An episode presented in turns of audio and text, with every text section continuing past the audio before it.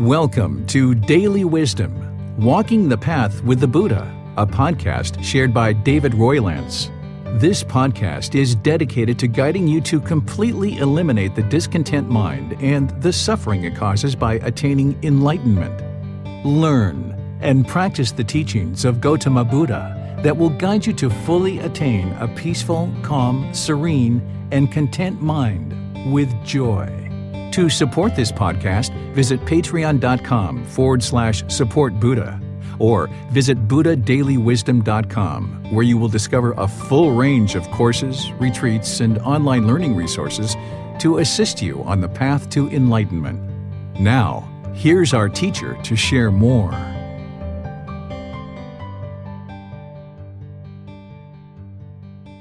Okay, I'm going to get started this morning by just officially welcoming all of you guys. Sawadee Kop, welcome. Welcome to Wat Tung Yu. Nice to see all of you guys here at the temple. And those of you guys that are joining us online, welcome to everyone. Today is the third day of a five day course that I'm sharing the foundational teachings of the Buddha. And I know some of you guys might just be here for the morning, which is fine. You guys can stay as long as you like, or you can leave whenever you would like. If you'd like to stay throughout the rest of the course, you're more than welcome to. Today, what we're going to be doing is starting with meditation. I do some chanting and then guide you in a meditation session. And then after meditation, we're going to move into some teachings of the Buddha, helping you guys to understand the path to enlightenment. Where with the enlightened mind, the mind can be peaceful, calm, serene, and content with joy, no longer experiencing any discontent feelings. Today, our topics are the three poisons or the three unwholesome roots or the three fires. This is where you're going to be learning about the three high level problems in the mind mind and you're going to learn how to transform this. So I'm going to share with you what the problems are in the mind and then how to actually transform it.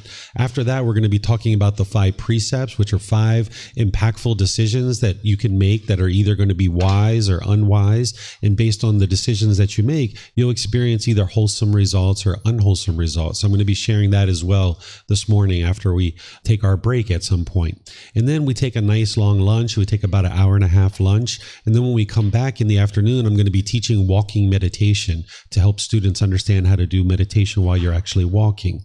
So if you'd like to learn any of these things, you're welcome to stick around today. We even have plans for tomorrow and Friday as well. You're all welcome either here at the temple or online. You're welcome to join us for all of this. So if you'd like to join for meditation, the way that we start with meditation is I do a chant in order to ease into meditation. These chants are done in the Pali language. This is the original language of the teachings of the Buddha. His teachings are captured in this original historical language. It's no longer a spoken language today. These chants, they're not a rite, a ritual, or a ceremony or worship. It's not prayer or anything like that. During the lifetime of the Buddha, he used chanting as a way to help his students to commit the teachings to memory because everything that he taught was oral oral. So the way that they remembered his teachings is once every two weeks they came together and they chanted his teachings word for word for word to commit them to memory. So there's nothing mystical or magical about these chants. It's to help ease the mind into meditation. That's why we use them nowadays because we don't need to use these chants in order to memorize his teachings anymore. We have books, we have videos, we have podcasts, all these different things. So people use the chants in order to ease the mind into meditation and actually get more benefit out of the meditation. So as I'm chanting, you're welcome to join along there's these laminated sheets that are on the table over there and i see i think somebody kind of helped hand them out. So you're welcome to get a laminated sheet over there on the table. You can see not only the pali language but you can see the english translations as well and if you read those English translations, you see that there's a lot of respect, a lot of admiration and gratitude for the Buddha. I suspect that he actually didn't create these chants himself. It was probably his students, either during his life or after his death, because a Buddha has already eliminated any kind of ego or arrogance or pride or boastfulness. He's not going to go around and teach people to chant things like this to admire him and give them this gratitude. But if you learn from a teacher how to move from sadness, anger, frustration, frustration, irritation, annoyance, guilt, shame, fear, boredom, loneliness, shyness, resentment, jealousy, all of these discontent feelings, and you moved from that to your mind being peaceful, calm, serene, and content with joy for the rest of your life, you would have a lot of respect and a lot of admiration for this person. The Buddha didn't want anything from you, he didn't expect anything from you, he didn't even ask anything of you. He just shared the teachings out of loving kindness and compassion to help people move from these discontent feelings into this enlightened mental state where the mind can be peaceful and joyful for the rest of your life. So if you'd like to chant along, you're welcome to do that. After the chants, I'm going to provide some guidance to be able to help you understand how to do the meditation while we're actually meditating in the meditation. And then there'll be a period of time where we'll all just be meditating together. Those of you guys here, those of you guys online, we'll just all be meditating together. And then we'll come out of the meditation with some chanting, and then we'll move into some teaching from there. So if you'd like to join those of you guys that are on the floor in a chair, this is a common place to meditate, either in the seated position, lying, standing, or walking.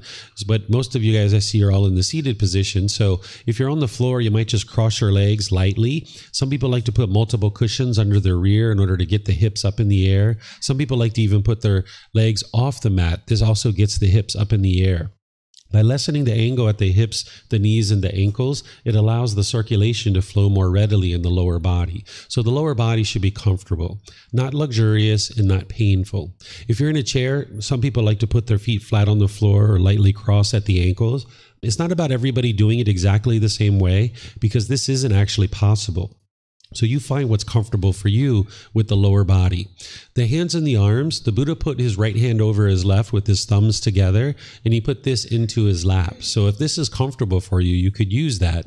But again, there's other options because it's not about everybody doing it exactly the same way. Some people like to put their palms on their thighs or their knees. Some people put their palms up. You might even just rest them comfortably in your lap. It's really up to you, whatever is comfortable for you.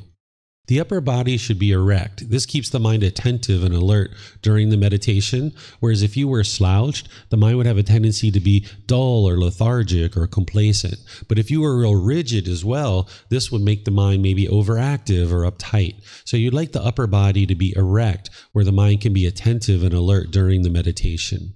So I'm going to ease into meditation with some chanting, which you guys are welcome to join with, and then I'll provide guidance once we get into the meditation itself.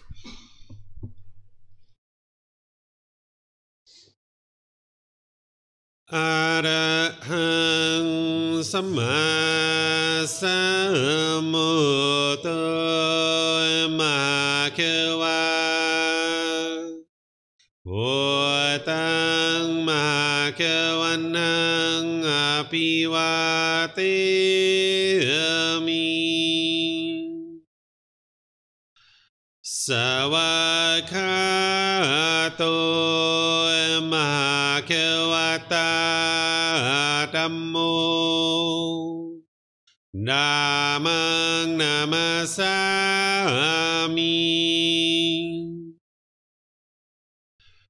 Supatipano Mahakawato Sawakasangho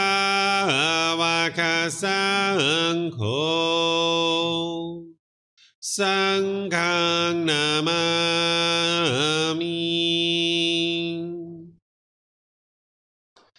Nap murasa bhagavato. Arahato sammasambuddhasa Nam mô Ra Sa Bha Cơ Wa Tô A Ra Tô Sam Ma Sam Phu Ta Sa Nam mô Ra Sa Bha Cơ Wa Tô A Ra Tô Sam Ma สาวกสังโฆสังฆังนามามินับโมรัสสะภาควะโตอะระหะโตสัมมาสัมพุทธัสสะนับโมรัสสะภาควะโตอะระหะโตสัมมาสัมพุทธัสสะนับโมรัสสะภาควะโตอะระหะโตสัมมาสัมพุทธัสสะอิติปิโสมาควาอะระหังสัมมาสัมพุทโธวิชาจารนังสัมมุโนสกาโตโร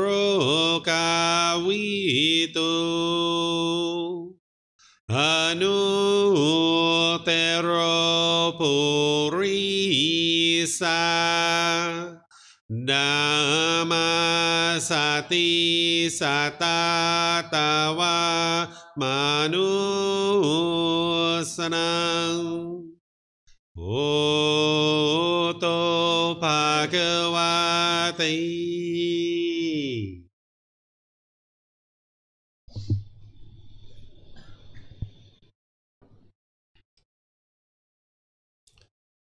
Okay, with the lower body and hands and arms comfortable, in the upper body erect, just close the eyes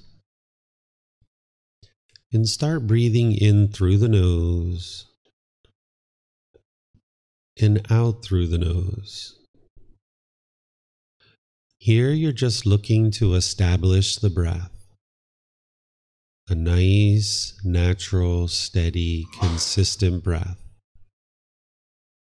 Not forced or controlled, just a gradual inhale through the nose, experiencing the full breath. And then, whenever you're ready, exhale out through the nose. Breathing in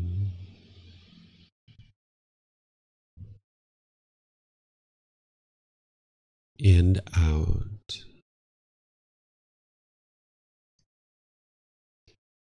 Breathing in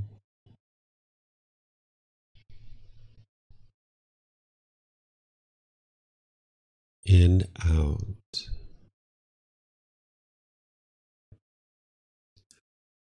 Your breath may not match up with the guidance that I'm providing, and that's okay.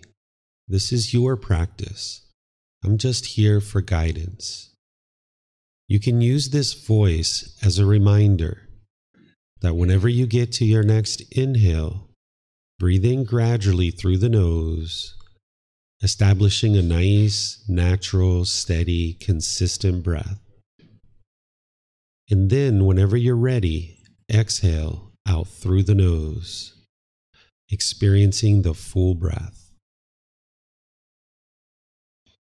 Breathing in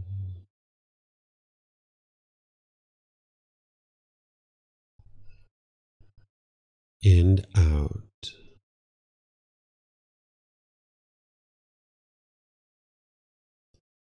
Breathing in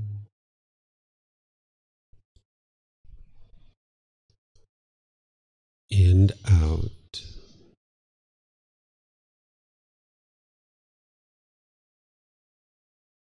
With the breath well established, start fixating the mind on the breath. Either the sound of the breath coming into the nose or the sensation of air moving over the skin into the nose. The breath is the present moment.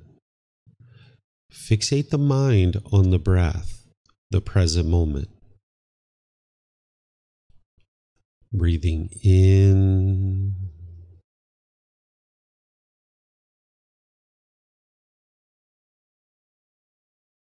and out.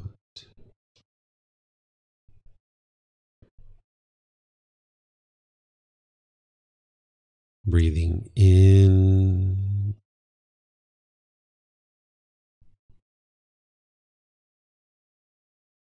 and out.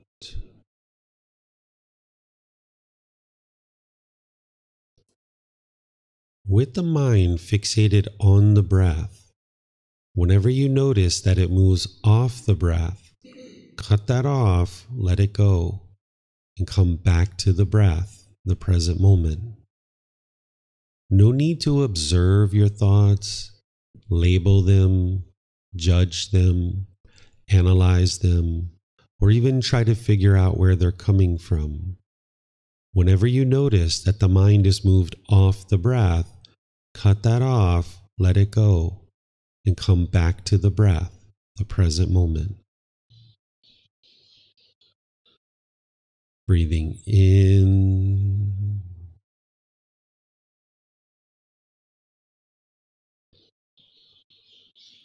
and out.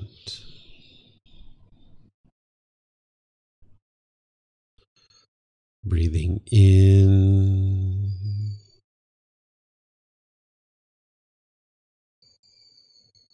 and out.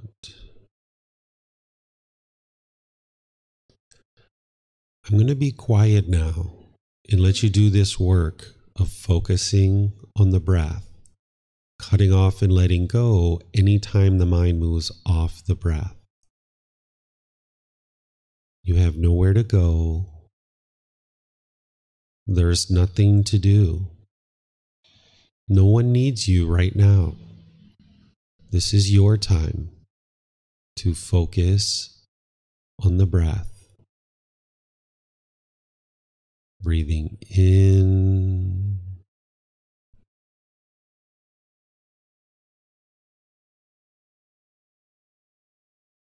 and out.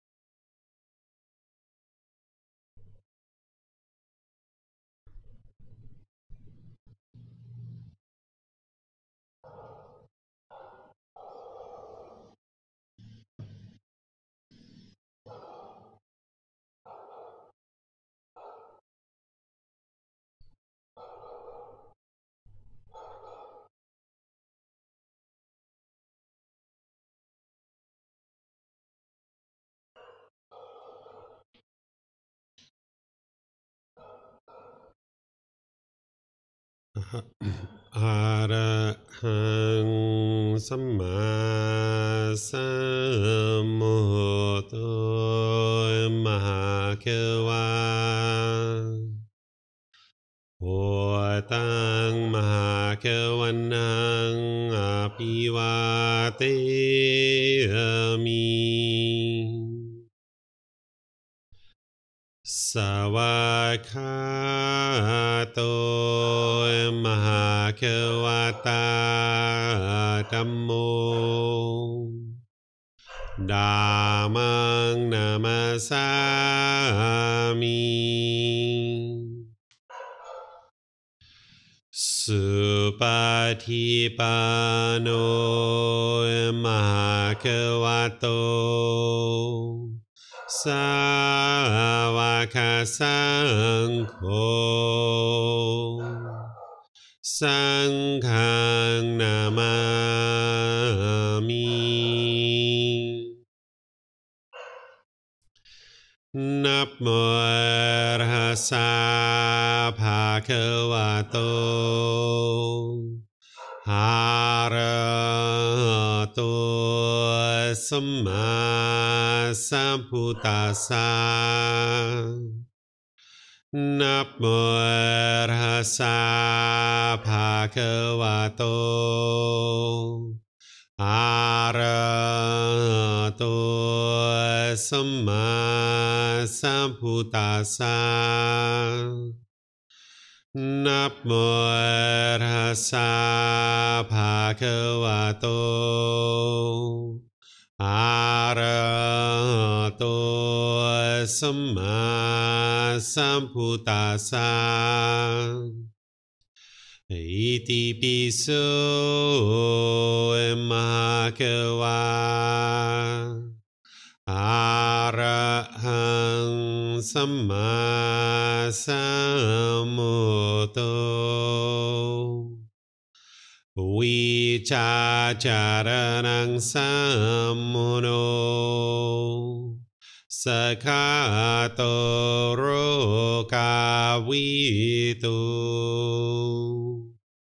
อนุเตโรภุริสา Nama sati sata tawa manusnang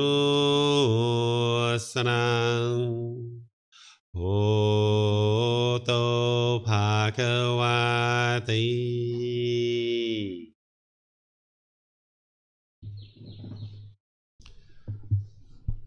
Okay, if you'd like to ease your way out of meditation, I'll go ahead and welcome all of you guys again. Welcome, Sawadee Kap. Welcome to those of you guys that joined us since we started meditating. Those of you guys here at the temple, as well as those of you guys that are online. If those of you guys here at the temple, if you're new to the temple and you haven't been here before, I'd like to just share a couple of things with you guys. There's a bathroom in the back of the room, the very last door. You're welcome to get up and use that at any point. We even have bathrooms outside the classroom. If you go outside the door, you'll follow you can follow the main signs that goes to the main temple bathroom. So at any time you would like to use the restroom, you're welcome to go use the restroom. We even have water here that is provided by our students. You guys are welcome to help yourself to water. I think there's even a couple of little snacks over there still. I, I taught a children's retreat last week and they left behind a few snacks for you guys. So feel free to help yourself to any of that stuff. So again, welcome to all of you guys. Welcome to Wat Tung Yu. Today is the third day of a five day course that I'm teaching on the foundation of the path to enlightenment. This is where students are learning how to establish a foundation in order to develop a life practice to get to this enlightened mental state. The enlightened mental state is where the mind is peaceful, calm, serene, and content with joy. You'll no longer experience any anger, sadness, frustration, irritation, annoyance, guilt, shame, fear, boredom, loneliness, shyness, resentment. Even the slightest displeasure is eliminated from from the enlightened mind. You'll not even ever be in a bad mood any longer once the mind gets to this enlightened mental state. The mind is focused, concentrated, you have clarity of mind, deep memory. You'll notice that your personal and professional relationships will really blossom because your mind has been trained to the point where you've uprooted certain pollutions out of the mind and now you can live harmoniously with all beings around you. Right now, if you're having certain challenges in your relationships, this is because of what's going on in your own mind. The Buddha will help you to be able to independently see that it's your mind that's causing these discontent feelings. Oftentimes, in the unenlightened state, we think that other people are causing us to be angry or other people are causing us to be frustrated or things like this. But what I'm going to share with you is the three poisons or the three unwholesome roots, or sometimes referred to as the three fires. This is where you're going to understand how your mind is causing its own discontent feelings. There's another teaching that I shared yesterday that kind of walks you through in a more systematic way called the Four Noble Truths. This is usually the first teaching that an individual will learn on their journey to enlightenment in order to help them understand the problem in the unenlightened mind, the cause of that, the elimination of it, and the path forward. And then once you study that, you usually move deeper into understanding the three poisons or the three unwholesome roots or the three fires. And then beyond this, there's even another layer of detail called the 10 fetters, which goes into a lot more detail where the Buddha explains the 10 individual pollutions or defilements or taints that are in the unenlightened mind. And he gives you the tools and the techniques of how to uproot these out of the mind. And as you're doing this, you'll be able to see that the mind's becoming more peaceful and more joyful. So the teachings of the Buddha, it's not about believing a bunch of things and then hoping something good happens when you die. Instead, you're learning teachings, you're reflecting on those to independently verify them, and you're practicing them to be able to see the truth. So as I talk today, you'll be able to look at your own direct experiences in life and you'll be able to independently verify what I'm sharing with you so that you can see through your own direct experience that what's being shared is the truth and what you actually experience. So you're not believing, believing, believing, believing, and then hoping something good happens when you die. Instead, you're learning now, you're reflecting now to independently verify his teachings, and then you're practicing his teachings now. So therefore, you actually see the results now in this life. You actually will see that the mind's moving closer to this peacefulness, closer to this joy. What you're doing is you're awakening the mind to the natural laws of existence. The Buddha didn't teach the way that the world should be, and then if everybody follows those rules and follows those commandments, that then the world becomes peaceful. Instead, he's teaching you the way that the world is. And by you understanding the way the world is, then by you learning and awakening to that wisdom, you can actually train your mind to become more peaceful and more joyful. So by you learning these natural laws of existence and not believing them, but learning, reflecting, and practicing, you can understand how the world is. And rather than struggle and have difficulties in your life, where right now, when you meet with certain decisions, you might have certain challenges and certain struggles, when you awaken to the wisdom wisdom of these natural laws, you'll be able to understand how the world functions around you because it's very difficult to live in a world that you don't understand. If you don't understand the world around you, you'll struggle and have difficulties because the mind has a lack of wisdom. So you're learning, reflecting, and practicing to awaken to the wisdom of these natural laws so you can see the truth for yourself. You did the same thing with the natural law of gravity as you were growing up. You struggled with this natural law of gravity because you didn't understand it. So you fell down, you hit your head, maybe you broke open your elbow, maybe you broke your toys, maybe you broke other people's things. But slowly but surely, through gradual training, gradual practice, and gradual progress, you awaken to the wisdom of this natural law of gravity. And now you make wiser decisions. You can get to the point where you've climbed a ladder, you can get on airplanes, you can ride bicycles, you can ride a motorbike because you fully awoke to the wisdom of the natural law of gravity. And now you make wiser decisions that lead to wholesome results. But when we lacked wisdom of the natural law of gravity, we made unwise decisions that led to unwholesome results. In the same same thing is happening with these natural laws of existence that the Buddha taught. With a lack of wisdom, you'll naturally make unwise decisions that lead to unwholesome results in your life without even realizing it because the mind just doesn't understand what it doesn't understand.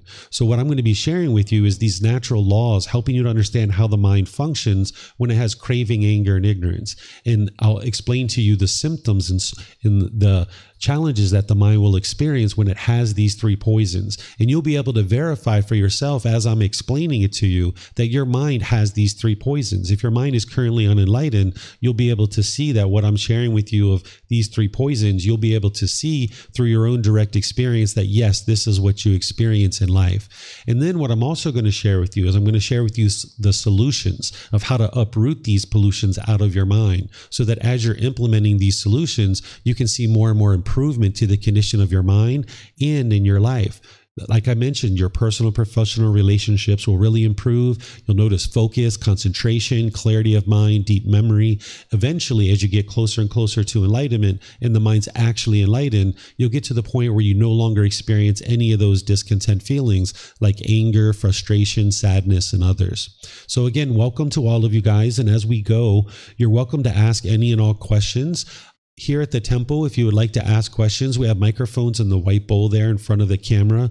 We have two of them. If you guys would just pass those around, because we have a bunch of people online that are joining us. And if you use the microphone, not only will we be able to hear you here at the temple, but they'll be able to hear you online as well. And for those of you guys online, you can ask questions as well. You can put them into Facebook, YouTube, or Zoom. Or in Zoom, you can electronically raise your hand and ask any questions or follow up questions directly. So let me start by sharing with you just kind of a high level understanding of what the three poisons are. And then we'll go into each poison and talk about them in detail. So we refer to these three poisons as the three poisons, the three unwholesome roots, or the three fires. Some people even refer to them as the defilements or the pollutions or the taints. These defilements or these unwholesome roots, they're a high level description of the pollution in the unenlightened mind. It helps explain how the unenlightened mind stays in this state of being unenlightened and how it makes decisions through these three poisons. And by making decisions through these three poisons, the mind is making unwise decisions and unwholesome results are going to be experienced. These unwholesome results are what we refer to as unwholesome karma. There's wholesome karma and there's unwholesome karma. This word kamma, it's a Pali word that you may have referred to or heard it referred to as karma. The karma word is from the Sanskrit language. The word kamma is from the Pali language. The original teachings of the Buddha are in the Pali language, so we tend to use the word kamma.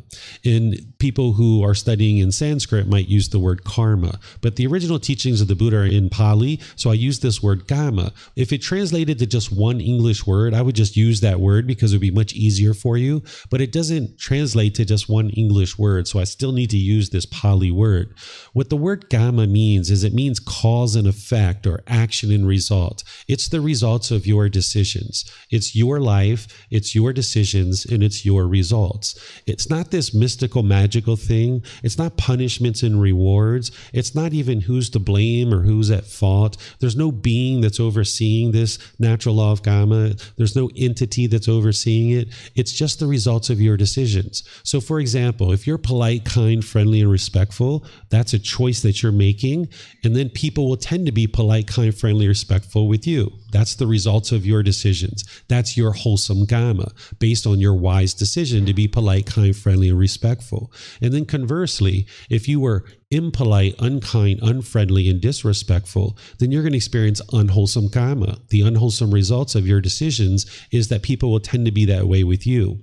So, this unwholesome karma that is being generated in your life is coming from decisions made through craving, anger, and ignorance. When you make decisions through craving, anger, and ignorance, which you're going to understand what that is in a moment, that you're going to experience unwholesome results in your life. What you experience in life is a result of your decisions. Oftentimes, in the unenlightened state, we tend to blame other people for what we experience in life. But more and more, you're going to be able to see, if you study the teachings of the Buddha, that what you experience is based on your decisions. And this is why you can get to a point where your mind is peaceful and joyful permanently. Because if it's everyone else that's causing your mind to be discontent and angry and frustrated, that means you need to train everyone else to do things your way, right? There's 8 billion people in the world. You're going to have to train everybody to do things your way way. You're going to have to have a massive training program to get everyone to do things your way. Or you can just train one mind. And if you just train one mind, then you can actually get to this peace and this joy. And this is why you have the ability to get to enlightenment because what's causing the mind to be discontent is actually inside your own mind. So these three poisons or three unwholesome roots or three fires are explaining what the unenlightened mind is experiencing and how it makes decisions and experiences these unwholesome results. It provides a clear description of the problems in the unenlightened mind and actually how to solve those problems. So I'm going to help you to understand that. It's the 10 fetters that explain the problem in detail, but the way that the Buddha teaches is it's this layered effect that you start at one point and you get deeper and deeper and deeper. So, yesterday I taught the highest level of detail, which is the Four Noble Truths. In four simple statements, you can understand the problem, the cause, the elimination, and the path forward. You can have a real breakthrough to finally understanding what's causing these discontent feelings. Because if you don't understand what's causing your anger and frustration, you won't actually be able to solve it. So, the Four Noble Truths is helping you to understand what's causing those discontent feelings so that then you can actually solve solve it. So, the antidotes or the remedies or the solutions to these three unwholesome roots are oftentimes referred to as the three wholesome roots. So, when you're practicing the three wholesome roots, then it's going to produce wholesome karma or wholesome results. So, what you're doing on the path to enlightenment is you're purifying the mind of these three unwholesome roots by bringing in more and more of the three wholesome roots. So, when you bring down the three unwholesome roots and you bring up the three wholesome roots in your mind and you start making decisions through those, that's where you'll see improved results in your life. So I'm going to share with you the three unwholesome roots or the three poisons or the three fires, but I'm also going to be sharing with you what the three wholesome roots are because these are the solutions to help you antidote or remedy the unenlightened mind and purify it of these unwholesome roots. So, what I'm going to do is I'm going to first talk about this from a high level about each individual poison, and then I'm going to go into detail and explaining what each one is and the solutions.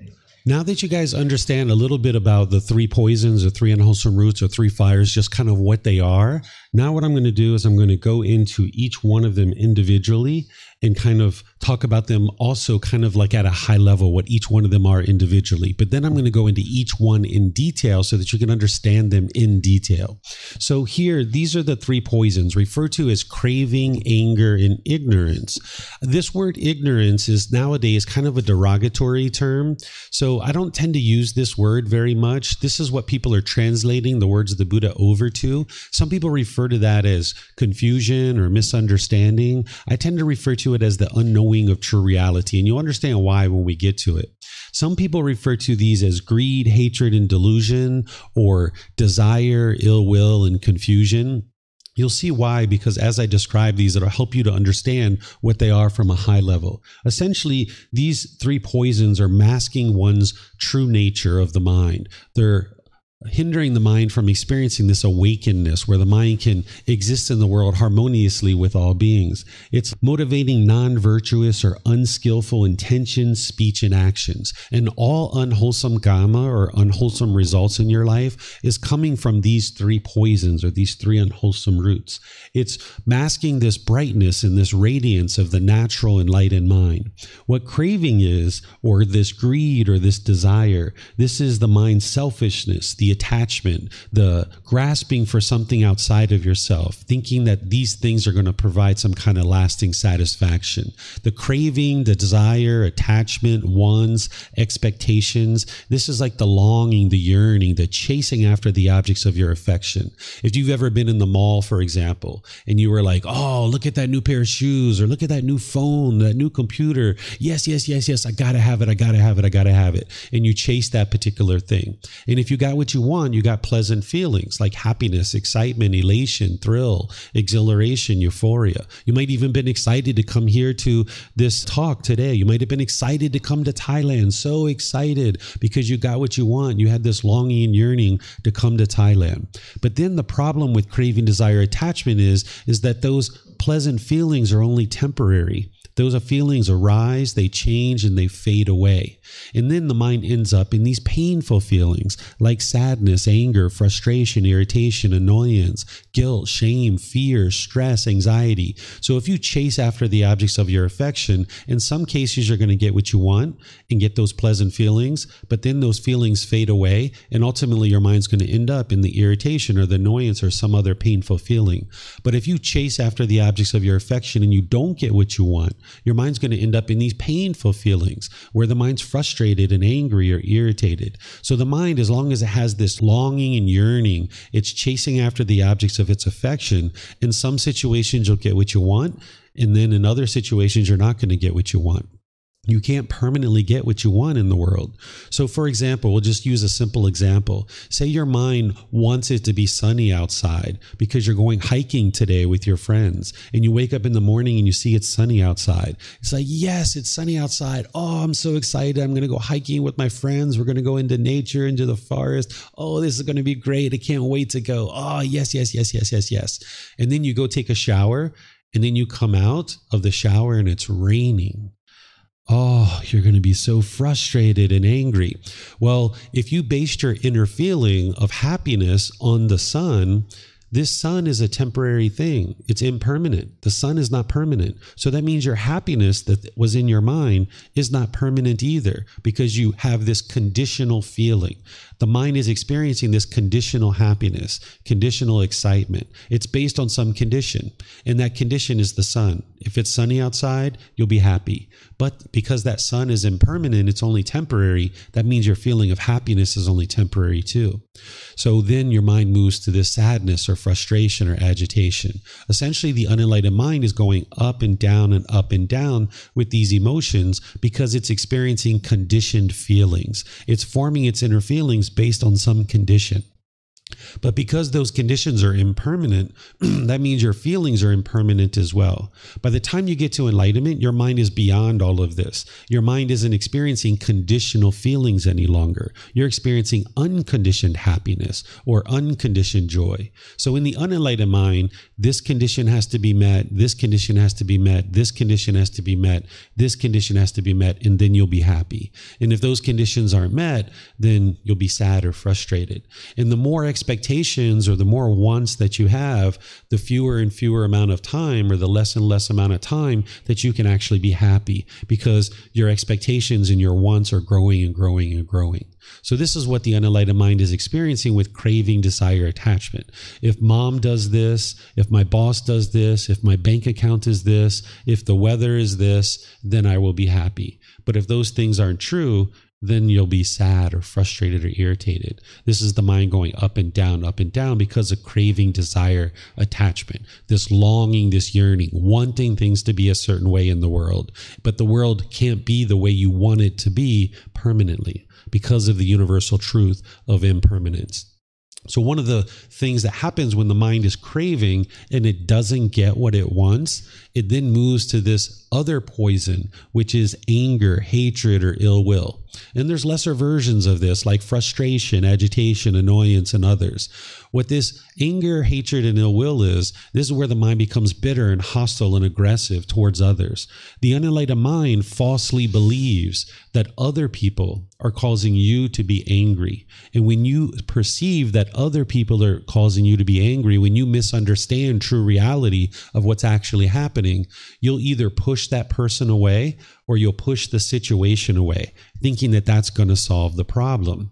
And now, when you push the person away, you push the situation away, it's only a matter of time before you get angry about something else or you get agitated about something else. This is one of the ways that you know that that's not the problem. Other people aren't causing you to be angry because if they were the problem, as soon as you push them away, you'd be happy you'd be peaceful for the rest of your life. But because when you push them away, they aren't the actual problem, that's why you get angry or frustrated about something else.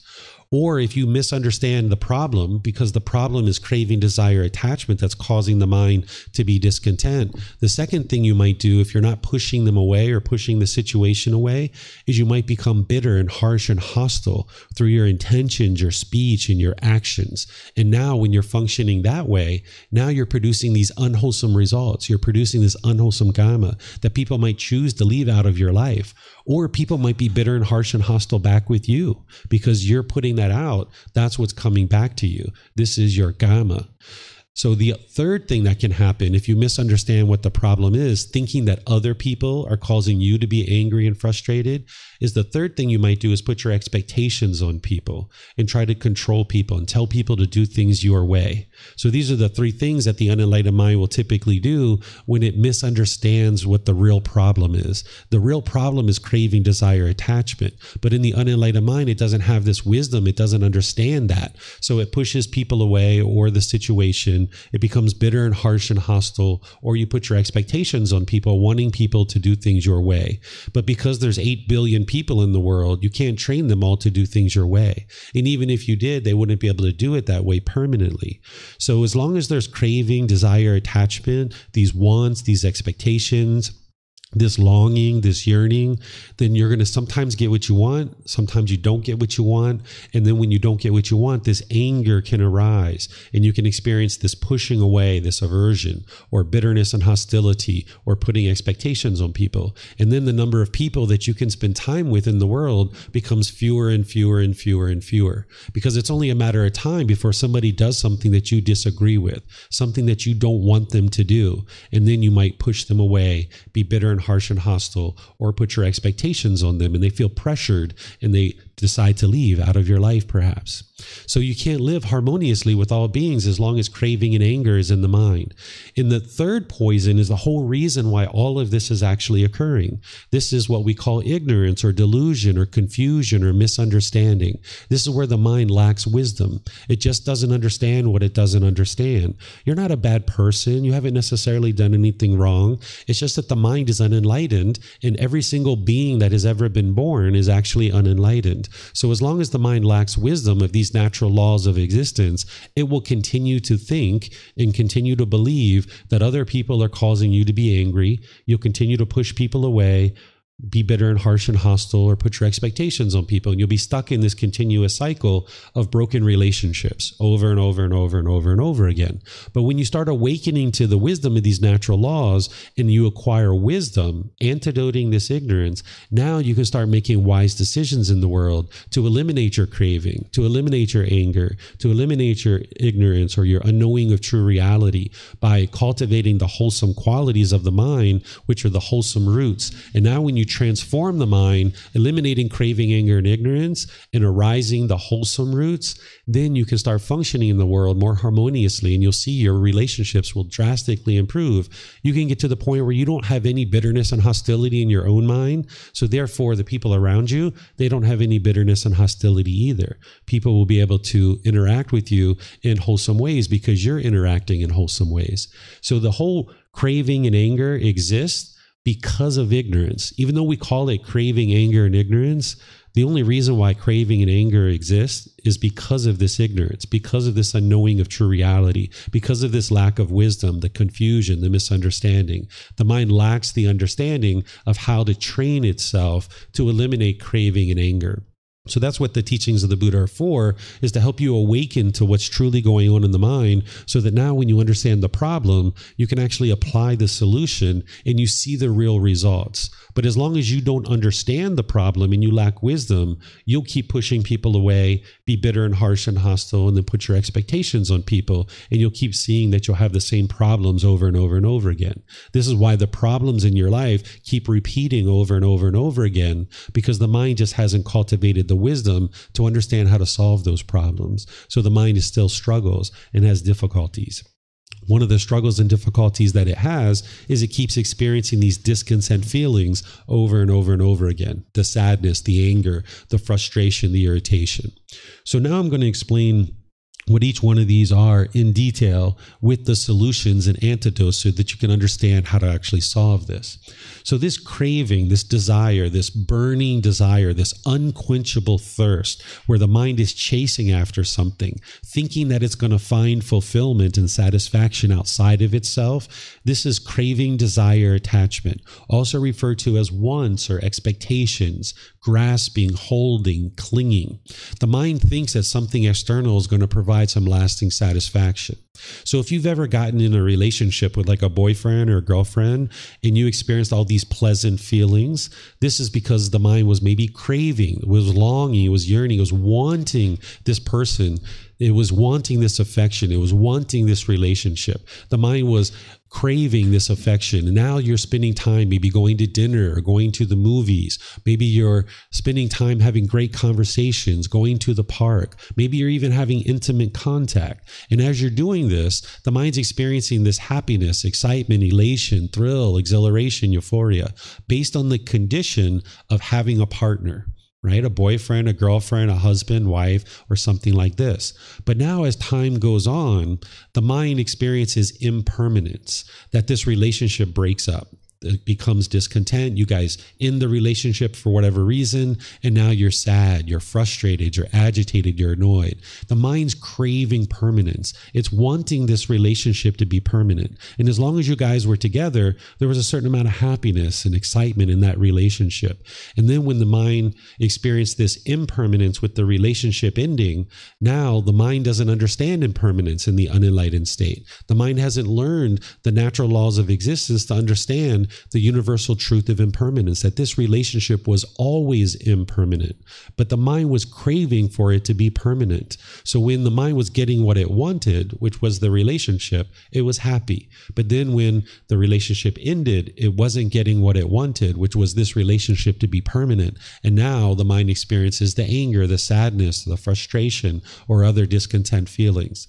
The same thing is happening like when someone dies in your life. If you've had grandma or grandpa or mom, dad, brothers, sisters, friends, or family members that have passed away, when you were grieving and you were sad, it wasn't from the love. Oftentimes, people think it's love that's causing the mind to be discontent at the time of a funeral or when you break up in a relationship. What love is, is love is a genuine interest in seeing a being be well and you're interested in seeing them be well, you have this active goodwill towards them. That doesn't actually cause the mind to be sad or frustrated. What's causing the mind to be sad or frustrated at the time of someone's death or when you break up in a relationship is it's the mind craving permanence. The mind wants grandma and grandpa to be permanent or mom or dad or brothers and sisters or friends. And when the mind experiences this impermanence because of the death, now the mind doesn't understand that in the unenlightened state. It doesn't understand that grandma and grandpa are impermanent. Maybe you understood on an intellectual level that, of course, grandma and grandpa have to die. Of course, mom or dad or brothers and sisters have to die. That's the intellectual understanding. But the mind having this craving, this unwholesome root, this pollution, this lack of wisdom, now it experiences this impermanence that it doesn't understand. And now, because it's craving them to be permanent, the mind experiences these discontent feelings. Another example is say you get a brand new car and you take this brand new car in the community, you get all this attention. People see you got this brand new car. Maybe it's like, wow, look at her. She's so successful. Wow, look at him. He's so successful. And now you take it and you park it at the store and you come out and there's a scratch on the car and now you get frustrated because this was like your favorite car. You worked really hard to get this car and you got this scratch on your car. Well, it's not the scratch that's causing the discontent feelings of frustration or annoyance or anger, whatever it is. It's not even the person who caused the scratch. That's not what's causing the anger. What's causing the anger is the mind's craving for this car to be permanently beautiful when it's not possible for this car to be permanently beautiful. The paint's going to fade, the tire is going to need to be changed, the upholstery is going to fade away or get ripped or torn or something like this. You would like to try to keep the car nice. It would be wonderful if nobody ever scratched your car. You know, we're not talking about what's wise or unwise in this particular situation. We're just talking about what's causing the mind to be discontent. It's that the mind is craving permanence, wanting this car to look a way, certain way permanently. And as long as you're craving and longing, yearning for this car to look permanently a certain way, then when it doesn't look that way, you're going to be frustrated or agitated or angry. So again, it'd be wonderful if nobody ever scratched your car, but that's not the world you live in. You live in an impermanent world where things are constantly changing. This car can't look permanently beautiful. So, if you understand that your mind is craving and longing, yearning, you can look at all the examples around your life in situations where you've been angry or frustrated or feeling disappointment or any other discontent feelings. And you can independently reflect on what I'm sharing with you and you can see how your mind's causing its own discontent feelings. So, you can reflect on a recent situation whether it was this morning, whether it was yesterday or last week. And you can look at that situation. There was something your mind was craving that it didn't get. And because it didn't get what it wanted, it ended up in the anger, the sadness, and the frustration. So you can take a few moments right now, if you'd like, and start reflecting on that experience, whether it was this morning, yesterday, last week. Your mind was craving and longing, and yearning. You were wanting something. Maybe at that time you were looking for somebody to blame for the feelings that you were experiencing. But now, with this fresh eyes and this new wisdom, look at that situation in a different way. Instead of looking for someone to blame, look at that situation. What was it that your mind wanted that it didn't get? And when it didn't get those things, it ended up in the anger, the sadness, the frustration, or some other discontent feeling. And if you have difficulty seeing what that is, that your mind is actually causing these feelings itself, let me know when we get to the question period here in a moment. And I will help you to be able to see that your mind is causing this itself. Because until you understand what the problem is in the mind, you won't ever be able to solve it. You'll continue to be angry and frustrated the rest of your life. But if you can objectively look at what's going on, on and what I'm sharing with you and reflect on what your experiences are, you can start to understand the problem in the mind and then you can understand the solution. And when you apply the solution, you can actually get to a real result, a real remedy. You can get to a better existence where your mind is peaceful and joyful.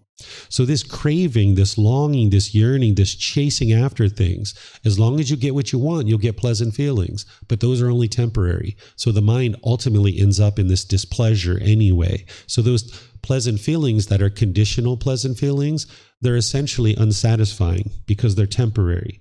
But then if you don't get what you want, you're going to end up in those painful feelings. So as long as the mind keeps chasing and chasing and chasing, it's going to end up in painful feelings at some point. It's only a matter of time.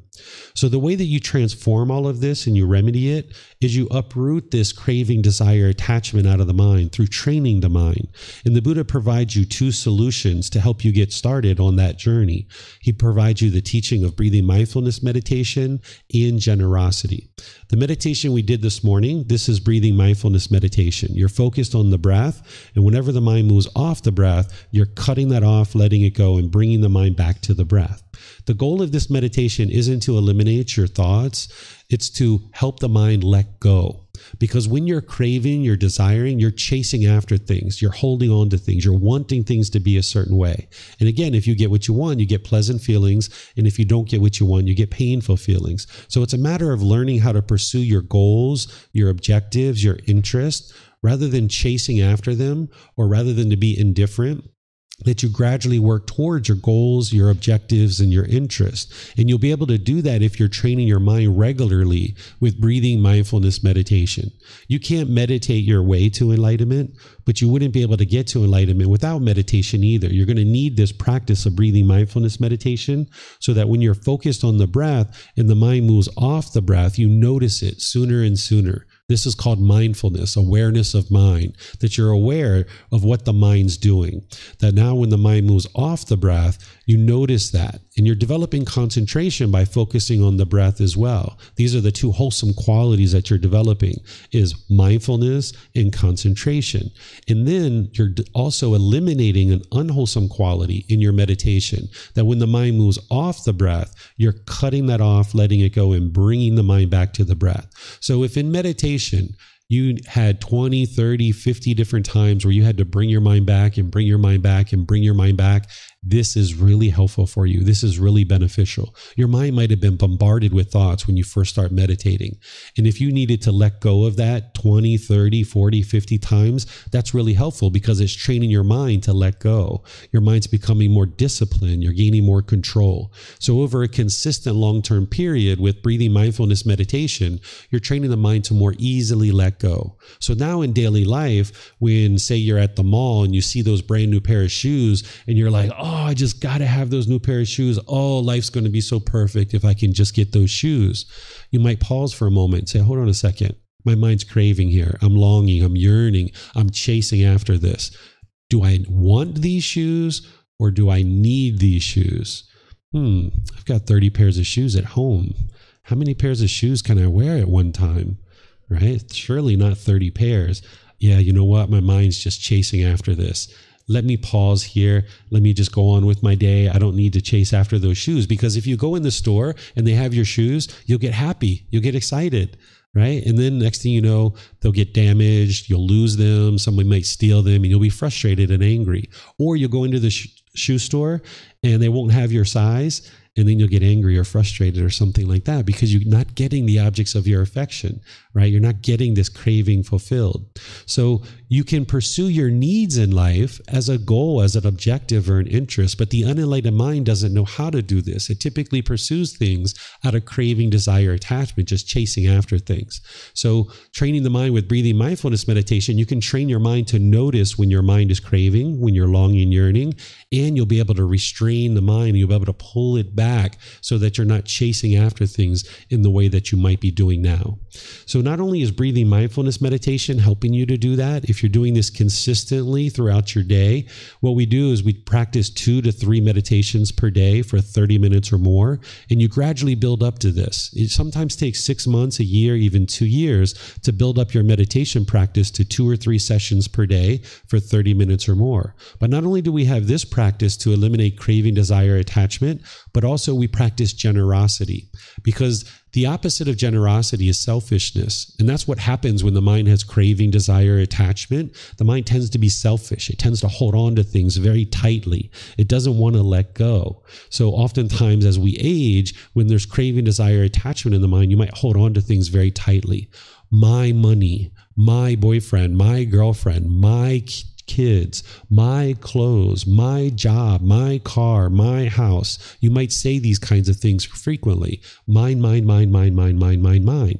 Well, when you practice generosity, which is giving and sharing, your time, your effort, your energy, your resources, more than is strictly required in any given situation without any expectation of anything in return. This is going to help your mind to let go. Because when you're holding on and you're craving permanence, you'll tend to hold on to your time, your effort, your energy, and your resources, not being interested to share it. So you might find it very difficult to be generous in your life with your friends, with your family, with the people around you. But you can practice generosity where you're giving and sharing without any expectation of anything in return. Even something as simple as when you're going into a store holding the door for somebody behind you. This is generosity. This is sharing your time, your effort, your energy, and your resources. But remember, it's without any expectation of anything in return. If you're standing there holding the door, expecting them to say thank you, and they don't say thank you, you're not getting your craving fulfilled, you'll get frustrated, right? But if you just stand there and hold the door because you're practicing generosity and you don't want anything in return, you don't have any expectation, and they just choose to go in, you can still maintain your joy. But if you're standing there with a craving, with a want, with an expectation, wanting them to say thank you and they don't say thank you, that craving, that want, that expectation, it's going to produce frustration in your mind because it's not possible for everyone to say thank you because of the universal truth of impermanence. Some people will say it and some people won't, right? So it's important as you're practicing generosity to do this without any expectation of anything in return, sharing your time, your effort, your energy, and your resources. So this is craving, desire, attachment, longing, yearning, wants, expectations. As long as the mind's doing that, it's going to end up in discontentedness. And then the solutions is breathing mindfulness meditation and generosity. Do you guys have any questions on this particular poison? Sure. If you could use the microphones there, we have two of them. You guys can pass around. There's a gray switch on the front that you can turn that on, and then you can speak into it, and then we can pass these around as people have questions. Okay, thanks. Um, so, can you help me there? I'm wondering how impermanence explains um, all of it because it's just thinking about the laptop now. So, we know that the laptop will eventually break down, so it's impermanent. But we, I guess, we expect it to break down after, I don't know, maybe eight years. We still be discontent if it happens, but if it breaks down after six months of um, buying it, then uh, we experience much greater discontent. So I'm just wondering whether impermanence alone explains these discontentments or whether it's also um, an element of that we can't control those when the impermanence happen or yeah when the instances of impermanence happen exactly yeah. Okay. So it's not the impermanence that's causing the mind to be discontent. It's the mind craving permanence. But it's in an impermanent world. So all these things around you are impermanent. So it's the longing the yearning the craving for permanence. So if the mind wants the computer to work permanently when it experiences impermanence, which it will because this computer is impermanent, that's when it's going to be discontent because of the craving, wanting it to be permanent when this computer isn't permanent. But isn't in this case what we want not so much that the laptop is permanent, but that the laptop doesn't um, break down before its time or something of that kind? There isn't any particular time. This computer is impermanent. It's always going to be changing. Sometimes it's going to work, sometimes it won't. Sometimes you're going to lose a file, sometimes you won't. This is all impermanence. This computer can't work permanently. Even within the first day or the first month, it's going to experience impermanence. Where sometimes you might be working on it and then the battery just dies, right? Without you maybe even realizing it. This is impermanence. So you can't change impermanence, that this is a universal truth. It's one of the natural laws of existence, but it's one of the things that the unenlightened mind doesn't understand. It doesn't understand that it lives in an impermanent world, so it keeps craving permanence. And even when you understand you live in an impermanent world, like right now, you can look around the world and you can see that everything around you is impermanent. We started with a certain number of students in the class, and now we have either less or more. We had certain cushions that people were using, and then I saw you guys passing them around and redistributing them, right? We had the computer impermanence, you know, everything, all these things are impermanent, but the unenlightened mind doesn't understand this universal truth. It doesn't understand this natural law. So it lacks the wisdom to understand it. So as long as you're craving permanence of any type, you're going to experience discontentedness. So as long as you have craving in your mind, you'll experience discontentedness. So that's why you need to uproot it and get rid of it and replace it with this wholesome root of generosity. So when you're practicing these teachings, which the Eightfold Path, which we taught yesterday, I don't think you've learned the Eightfold Path yet. I taught it yesterday. It was recorded, so you can watch it if you like. If you learned the Eightfold Path, there's more than just this. This is like the two things that are directly addressing craving, but it's part of an entire path, which is called the Eightfold Path. By the way, those of you guys that are online, you guys can ask questions by Facebook, YouTube, or Zoom, or you can raise your hand in Zoom and ask any questions that you like. Yes, ma'am. Um, so I'm a nurse and assistant professor in nursing in the United States, and um, I'm always giving, um, and I believe in karma, and I believe things happen for a reason, and I try to do good. I think my biggest struggle is um, toxic environments and so I feel that my craving is appreciation. And so I feel like that craving is something of good. Um, mm-hmm. and so I guess it's just, um, I'm not sure how to ask the question is like when the craving is something good based on all my beliefs of generosity and doing good and all that, how do I, I guess, find balance? Sure. Does that make sense? Because mm-hmm. it's I'm in a state of really burnout. Sure. Um, just because of that toxic environment. Okay, so it's important to understand with craving, and this is a great example where you can see it that there's no such thing as a wholesome craving that sometimes people think if you crave meditation that this is good for example. I'll use that definite you know that example. Well if you crave meditation that means if you meditate you'll be happy. But then say something happens and that day you can't meditate, you'll be frustrated, you'll be angry. So the same thing like this, if you crave appreciation, even though it's wise for your coworkers or your boss or whoever to give you appreciation, if you crave it, when you get it, you'll get happy, but then when you don't get it, you'll get sad or you don't get it to the level that you want it. So you can't get appreciation permanently the way that you want it to be. So while the mind may think that this environment is toxic, what it really is is that your own mind is having craving. And other people because I, I know america since i grew up there there's a lot of craving in american society right? So you got a lot of craving so therefore you got a lot of anger in some cases and therefore it's coming from this unknowing of true reality this ignorance or delusion or confusion. So if your mind is lacking wisdom, which it is, it has these three poisons, then when you look at this environment, you might judge it as being toxic and think that the environment is the problem, something external is the problem. And then what the mind will do is want to push this away, right? But what you would can do in order to solve this problem is you can train your mind to understand these natural laws. And now you can function in any environment peacefully and joyfully. But with the current lack of wisdom which means there's craving and anger in the mind you'll struggle in actually doing that and being able to experience that. So as you learn and you train your mind and you develop the path to enlightenment this is where you'll be able to get to liberation where you'll get freedom from these strong feelings and then you'll be able to see more and more that it's not the environment it's how the mind is perceiving all these things around you and how you're processing the environment around you. Because when you lack wisdom of these natural laws, the mind will struggle in any kind of environment because things can't be the way that the mind wants them to be permanently. So even if you were here in Thailand where it's quite peaceful here because there's not a whole lot of craving, anger and ignorance, there would still be something that doesn't meet your expectation and then you would get frustrated at that. So it's not the external thing it's the craving in the mind that is causing the problem. And then when you eradicate that that's where you'll get to the peace and the joy. And it's the eightfold path which is the core central teaching of the buddha which is going to help you learn how to do that. These are the two targeted tools that you use for this but you're going to need to learn the entire path to be able to get to that and you can gradually learn that. And everything's available to you at no cost. You can learn online you can learn here you can get all the books and resources. Everything's available for you. So there's help for you if you like that.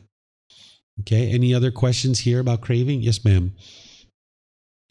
Um, i'm generalizing now but we live in a society um, that um, I suppose it's like a social construct of we we want a nice house, we want a car, we want holidays, we want money in the bank. Is is that a form of craving? You know, to be successful. Did it go out? Get some impermanence with the mic again. There we go. The Buddhist teachings explain even modern technology. Yeah. So to answer your question, is when the mind's having wants, want, want, want, want, want, want, want, that's the craving, desire, attachment there are certain needs that you have. You need shelter, right? There's there's essentially five basic needs to sustain your life: food, water, clothing, shelter, and medical care. Those are the five things that you need. But when the mind has this, it wants this. And then when you have that, it wants this. And then when you have that, it wants this. It just keeps craving and craving and craving. It's never satisfied. That's what this unquenchable thirst of the craving, desire, attachment is. So you might have a certain house that's you know, a thousand square feet or, you know, a hundred square meters, then you want more and you want a bigger and a bigger and a bigger and a bigger. It's never content with just what it has. The mind with craving, it's like the grass is always greener on the other side. And then you get to the other side and it's like, whoa, I'm not happy here either. So it's always going to keep craving and craving and craving until you train it to be content with what is. So it's not the object. It's not that you're want to be successful because you need certain things in life. You need to sustain your life, but it's the wanting, the longing, the yearning. Because if you were over here and you were indifferent about your career and you never pursued improved growth in your life, you wouldn't be peaceful and joyful there either. So it's pursuing your goals, your objectives, your interests. Do you really need that bigger house? Do you really need that new car? Do you really need one more pair of shoes? Do you really need, you know, X number of dollars? I remember when I was in my professional career, I started out with a certain salary, then it got increased, and now you get happy for a while right? When you get a when you get a raise at work you get happy for a while and that lasts for a couple of months maybe some cases but then you kind of want more right? And then you, you get that and then that's happy for a little while and then you want more and you want more and you want more. At one time i was making $150000 a year in my career right and the mind just wants more and more and more right no matter how much money you have you're going to want more as long as there's craving as long as there's craving in the mind, right? So when you eliminate your craving, you can learn that I need food, water, clothing, shelter, and medical care. Let me provide this. Everything else is extra, everything else is a bonus, but you don't need to chase after it. You can just pursue it as a goal, objective, or interest. Mm-hmm.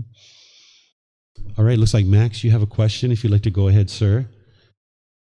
So, along with um, what you've kind of been answering questions about um, maybe getting a different job or getting more money, more money, more money, or or whatnot. Um, I'm I may be changing careers and getting a new job possibly. Um, it's um, a decent amount more money, but I'm trying to maintain um, this change without craving desire attachment.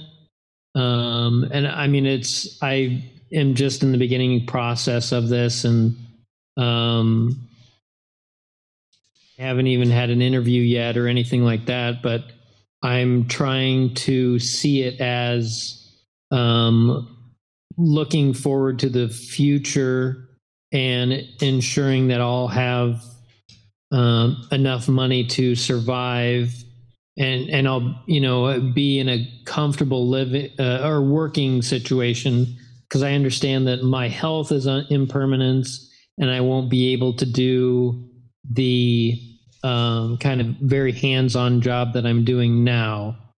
Um, so I, I guess trying to balance or trying to keep an eye on my question is how do I keep an eye on that craving to not, you know, look at this increased income as a how do I see that craving before okay. comes up, I guess. Okay.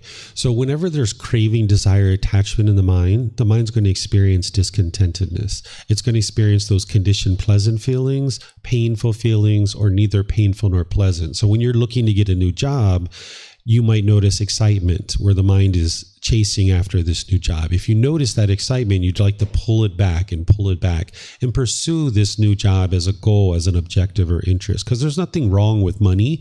Money is not the problem. You can actually be rich and be enlightened. Money is not the problem. It's how you acquire the money and how you choose to spend it, right? So you would like to have money for your family and increase your wealth. You can increase your wealth. There's no problem with that. It's about whether the mind chases after it or whether you work towards it as a goal or as an objective or interest. And then what do you do with the money once you get it? Are you fully self absorbed with it or so forth? So if there's craving, desire, attachment in the mind, you'll get really excited as you are looking for this job, as you find a new job, as you go in for the interview, as you get a phone call, you'll get excited. But then when you don't get those things, you'll get sad and frustrated and irritated. So at any point that you see your mind experiencing those conditioned pleasant feelings, you like to pull it back and just look at it logically. And then if you ultimately get the job and you get an increased income, one of the ways to ensure that you're not only attached to the job, but also not attached to the income is keep your lifestyle the same for several months. Even though you're making more money, just keep your spending habits the same, where you live in the same way. And then maybe with this extra money, you just put it in the bank for saving for a little while so that that way you don't run out and start buying all these things that the mind is maybe craving. So you can live for a few months where you're just living the same lifestyle as you did before because obviously you've been living under the current income for a period of time. So it's working out just fine for you. So this way you don't allow the mind to not only crave the job, but crave the money as well. And at any point that you see any conditioned pleasant feelings, just pull the mind back and just look at it logically and work towards these things as a goal, as an objective or interest. Okay, so I guess the second part to the question I have is that maybe this job may have uh, in the future uh, possibility of getting a promotion where it would be more of a desk job where I wouldn't have to work with my hands and be on my feet all the time. Um, so maybe kind of bringing up in the mind that okay, this is a goal I have.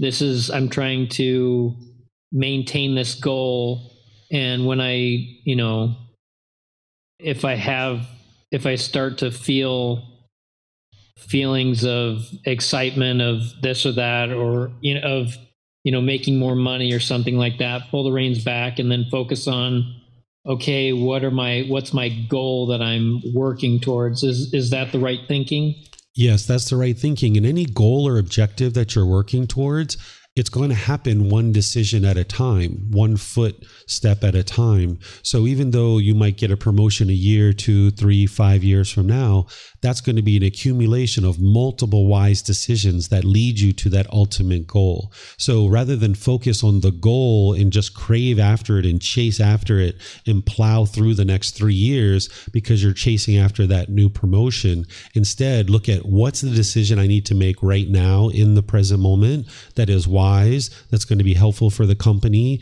that's going to be helpful for my coworkers, that's going to be helpful for the customers, that's going to be helpful for me. What's the one decision I need to make now? The two decisions, three decisions, and just focus on the decision in front of you in the present moment rather than this goal that's three years out or however many years out. okay thank you sir Yeah. One of the things I'll share here with craving is you guys maybe think about any other questions you might have is this craving, desire, attachment, and these discontent feelings as the mind's chasing something like a job, even though Max sounds like he's pursuing it quite nicely. If somebody was chasing after a job, oftentimes you get those pleasant feelings because you got this job. And these painful feelings that you experience as a result are oftentimes so far away from the situation when you got the job that you don't identify that the painful feelings are actually coming from this conditional pleasant feeling that you got. So if you chase after a job, for example, like you send in your resume, your CV, you make follow up phone calls, you go to interviews, you do all these different things, and then you get so excited because you got this job. Now it's the perfect job, best salary, best title, best office location, wonderful coworkers. And now you're in that job for three years or five years, and then you get laid off or the company goes out of business or something else happens and you don't have that job anymore, those painful feelings that you're experiencing five years later is because the mind had craving, desire, attachment from the very beginning, and it allowed itself to get those conditional pleasant feelings. So, being able to see the conditional pleasant feelings as part of the problem is so key to getting to this peace and this joy. That if you allow your mind to have conditional pleasant feelings, it's going to end up in the conditional painful feelings at some point. So, if you allow your mind to get so excited about the sun, then when it's not sunny, you'll get angry and frustrated. So training the mind how to be like, all right, great, it's sunny outside. You know what? This is going to be an excellent day. I'm going to go spend time with friends. We're going to go hiking. This is going to be outstanding. But all the while understanding that you may or may not be able to go outside. Because when you go take a shower and you come out and it's raining, it's like, all right, well, it's raining. So you know what? Maybe we'll go to the mall. Or maybe I'll invite my friends over and I can cook them dinner, right? Or maybe I'll stay home and read a book an enlightened being understands impermanence. So when the sunshine changes to rain, they're just going to change their plans because they never allow their mind to form the conditional pleasant feelings that I can only be happy if it's sunny outside and I get to go hiking with my friends. That's the only condition where you can be happy in the unenlightened state, for example. So if you train your mind, you can get to the point where your mind's already joyful, already happy before you ever saw it was sunny outside.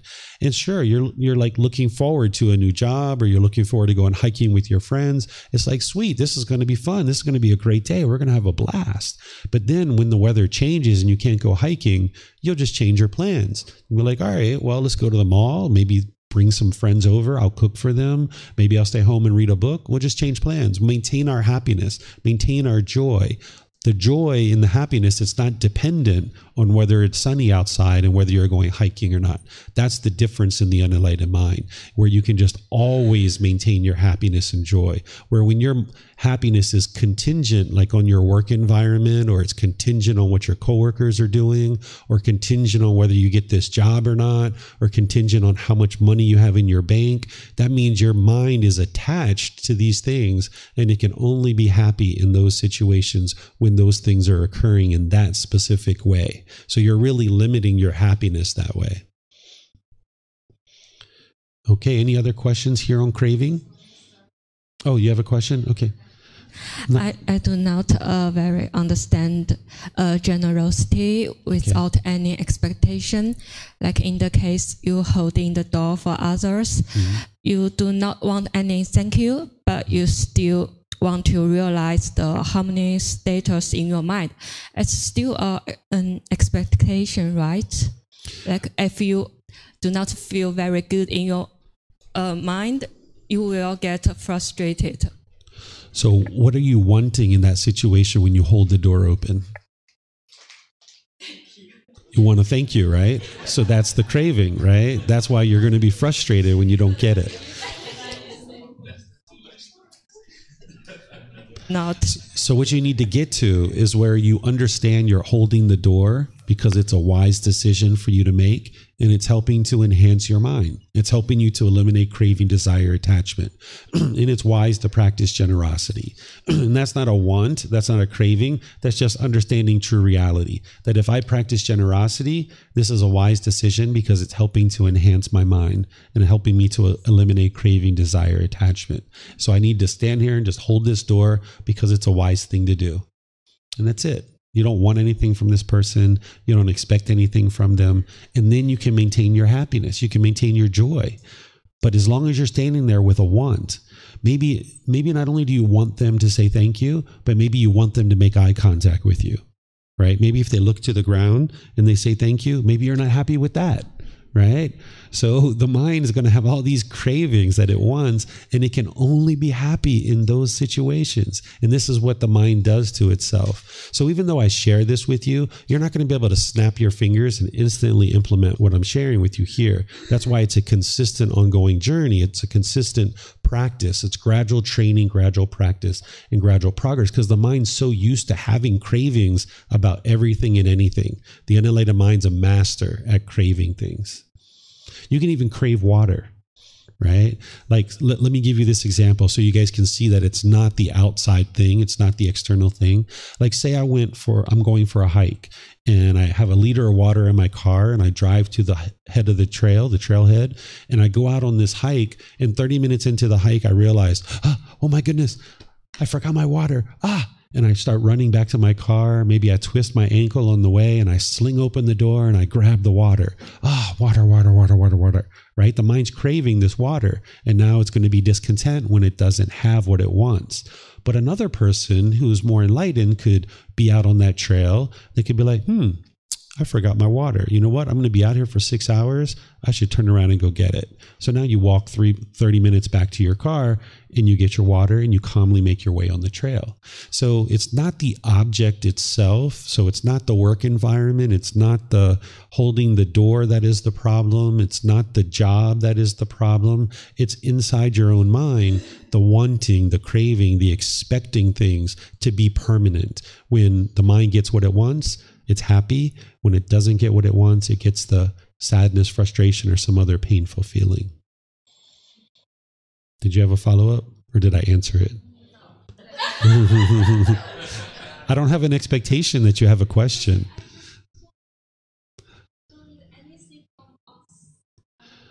You're going to need food, water, clothing, shelter, medical care. You're going to you're going to do certain things in the world, right? You're going to go to the movies, you're going to go to dinner, you're going to have a job, you're going to have all these things, but it's learning how to not be attached to them. I'll give you another example. At one time, I left my house and I accidentally left my phone at home. And I was on my way out. I had like an hour and a half of things to do. And I was like, hmm, I left my phone at home and I noticed this fear coming up in the mind, right? And right away, the mind wanted to turn around and go get the phone, right? But that's not going to solve the problem.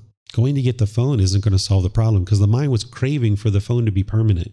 And when the mind didn't have the phone, fear arose in the mind. So instead of turning around to go get the phone, I was interested in putting the mind in the situation that it didn't want to be in. And I needed to train it to be peaceful and joyful. So I continued in my journey. And not only did I stay outside for an hour and a half, I extended the amount of time that I was outside. I went to the movies, I went to go get something to eat. I was outside for like five or six hours, training my mind that, hey, you can be away from this phone and you can be peaceful and you can be joyful. You don't have to have this phone with you permanently. It's not possible to have this phone with you permanently. So then, over the course of many weeks, I intentionally left sometimes the house where I didn't have the phone with me, putting the mind in that situation to train it to eliminate this craving, this desire, this attachment. And then about two months later, I accidentally left the house again without the phone. And I was like, hmm, I, I don't have my phone. There was no fear no fear arose at all because I'd eliminated the craving. I was like, oh, well, uh, I've been outside without a phone before. I can go. I can go outside. And I just went outside. So if your mind continues to crave and long and yearn for a certain thing externally, and you're wanting that thing to be permanent, then you're going to be discontent at some point. It's only a matter of time. So it's learning how to be satisfied with what is, being inwardly fulfilled not trying to have something external complete you.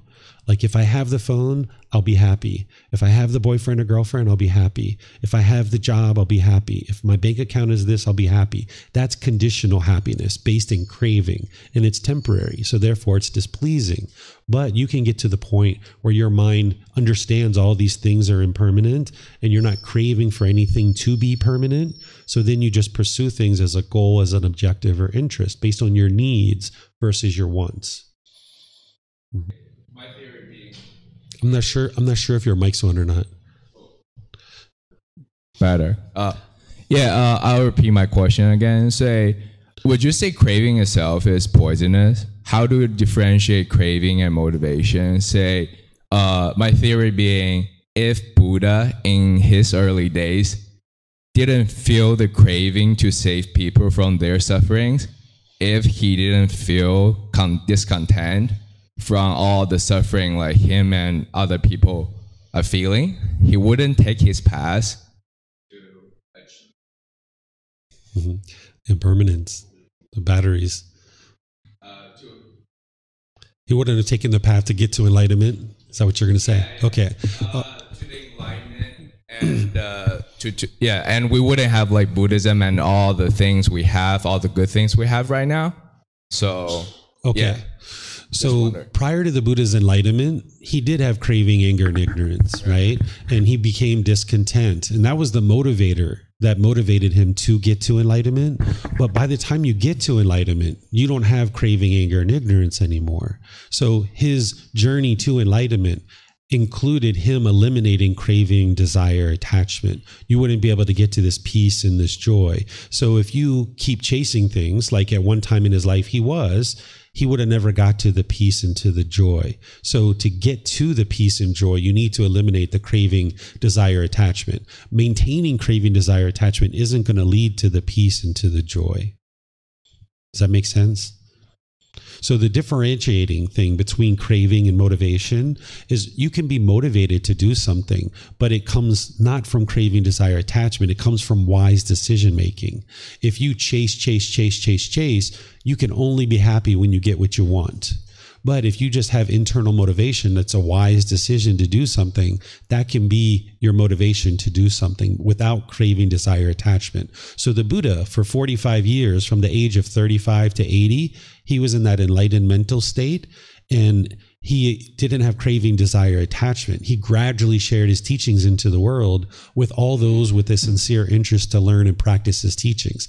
If he had a craving to share his teachings when he had you know, maybe 5,000 students in his class, he would be happy perhaps. And maybe if he had 50 people or five people, he would be sad or frustrated and he would be bitter and harsh and hostile towards people. But because he was loving and warm and kind and friendly, his mind was calm and peaceful and joyful, people could see that he had attained this mental state and he was able to gradually share his teachings as a goal, as an objective or an interest. And he was motivated to help people out of wise decision making, but he wasn't craving it. So because he was doing this without craving desire attachment. He was doing it through generosity, yes, but also loving kindness and compassion and wisdom. Now, by sharing his teachings in that way, people actually understood them, people were able to learn them, people were able to get benefit. Whereas if he had craving, anger, and ignorance, he wouldn't have been able to help anybody. So you can actually help yourself and help others when you don't have craving, anger, and ignorance. Mm-hmm. Rosmos, you changing the batteries? Okay, thank you. I appreciate that. Any other questions here or online? Yes, ma'am. Just to see if I really understand. Mm-hmm. But if I like, am I? I'm in a relationship, and sometimes I want something from the other, Mm-hmm. and if I ask it kindly, and uh, his answer is no, and I'm okay with it, Mm-hmm. then it's okay. Because sometimes you want something. Sometimes I feel like, oh, please, no mobile phone during dinner or whatever. But then if he wants, and I'm okay with that, is Mm-hmm. that where it's about? if you are asking somebody for something and if they say no and you're completely fine with that then you're not wanting it this is one of the challenges in the unenlightened mind is we use vocabulary that doesn't really accurately reflect what's going on in the mind if you're wanting it that means if you get it you'll get happy. If you don't get it you'll be sad or frustrated or irritated. So what you might say to your partner and i don't know if i'm using the same language as you or not but you might say like my wife like i said to her the other day i called her up i said hey i'm at the temple. Would it be possible for you to take my laundry to the laundry? Because i have other people wash these white clothes because we don't have the filtration system at our house to be able to wash the clothes and they just do it really cheaply. So I said, Would it be possible for you to take my clothes to the laundry? She said, Sure, I can do that for you. I was like, All right, great. So I didn't say, I want you to take the clothes, right? I said, Would you mind or could you? Would it be possible for you? And then when she said yes, sure, great, thank you. You know, appreciate that. And then if she would have said no, I said, Okay, thank you. I'll take care of it myself at some point. And you can maintain your joy. But if I would have said, I want you to do this, and then she doesn't do it, you'd be angry or frustrated. So right now, if you're using the word want a lot when you talk to people, I want you to do this, I want you to do this, you'll find that you'll have struggles. Like I have an 11 year old son as well, and I don't use this word want. Our household, you don't hear us use the word want. So I will say, I would like you to clean the dishes or I would like you to put away the dishes or would it be possible for you to take out the trash? Or have you done your homework? I think we should sit down and uh, review your homework right? Instead of I want to sit down and review your homework. I want you to take out the trash. I want you to do this. So you'll find you'll actually be more successful and people will be more inclined to do the things that you're interested in them doing. But they're going to sometimes say no right? Sometimes I say, my son, hey, let's sit down and do homework. And he's like, oh, dad, I'm finishing up this movie. You know, I, I need like 30 minutes to watch the end of this movie. I'm like, all right, that's fine. As long as we do it after the movie, that'll, that'll work out. Whereas if I had a craving and then he said that, you'd be angry. You'd be frustrated. And now you damage your relationship through your unskillful intention, speech, and actions being bitter and harsh and hostile. I'm your father. I said, let's do homework. Come on. What are you talking about? Blah, blah, blah. Right? That's where you start damaging your relationships. So when you can eliminate craving, desire, attachment, your mind won't get to this next poison that we're going to be talking about here, which is the anger. And then you won't be unskillful in your conduct. So, in your situation, even though you're using the word want, I would say w- the way you're practicing is it's an interest, it's a goal. Because when they said no, you were completely fine with that. Mhm. I'm not using the word want, but it is what I want.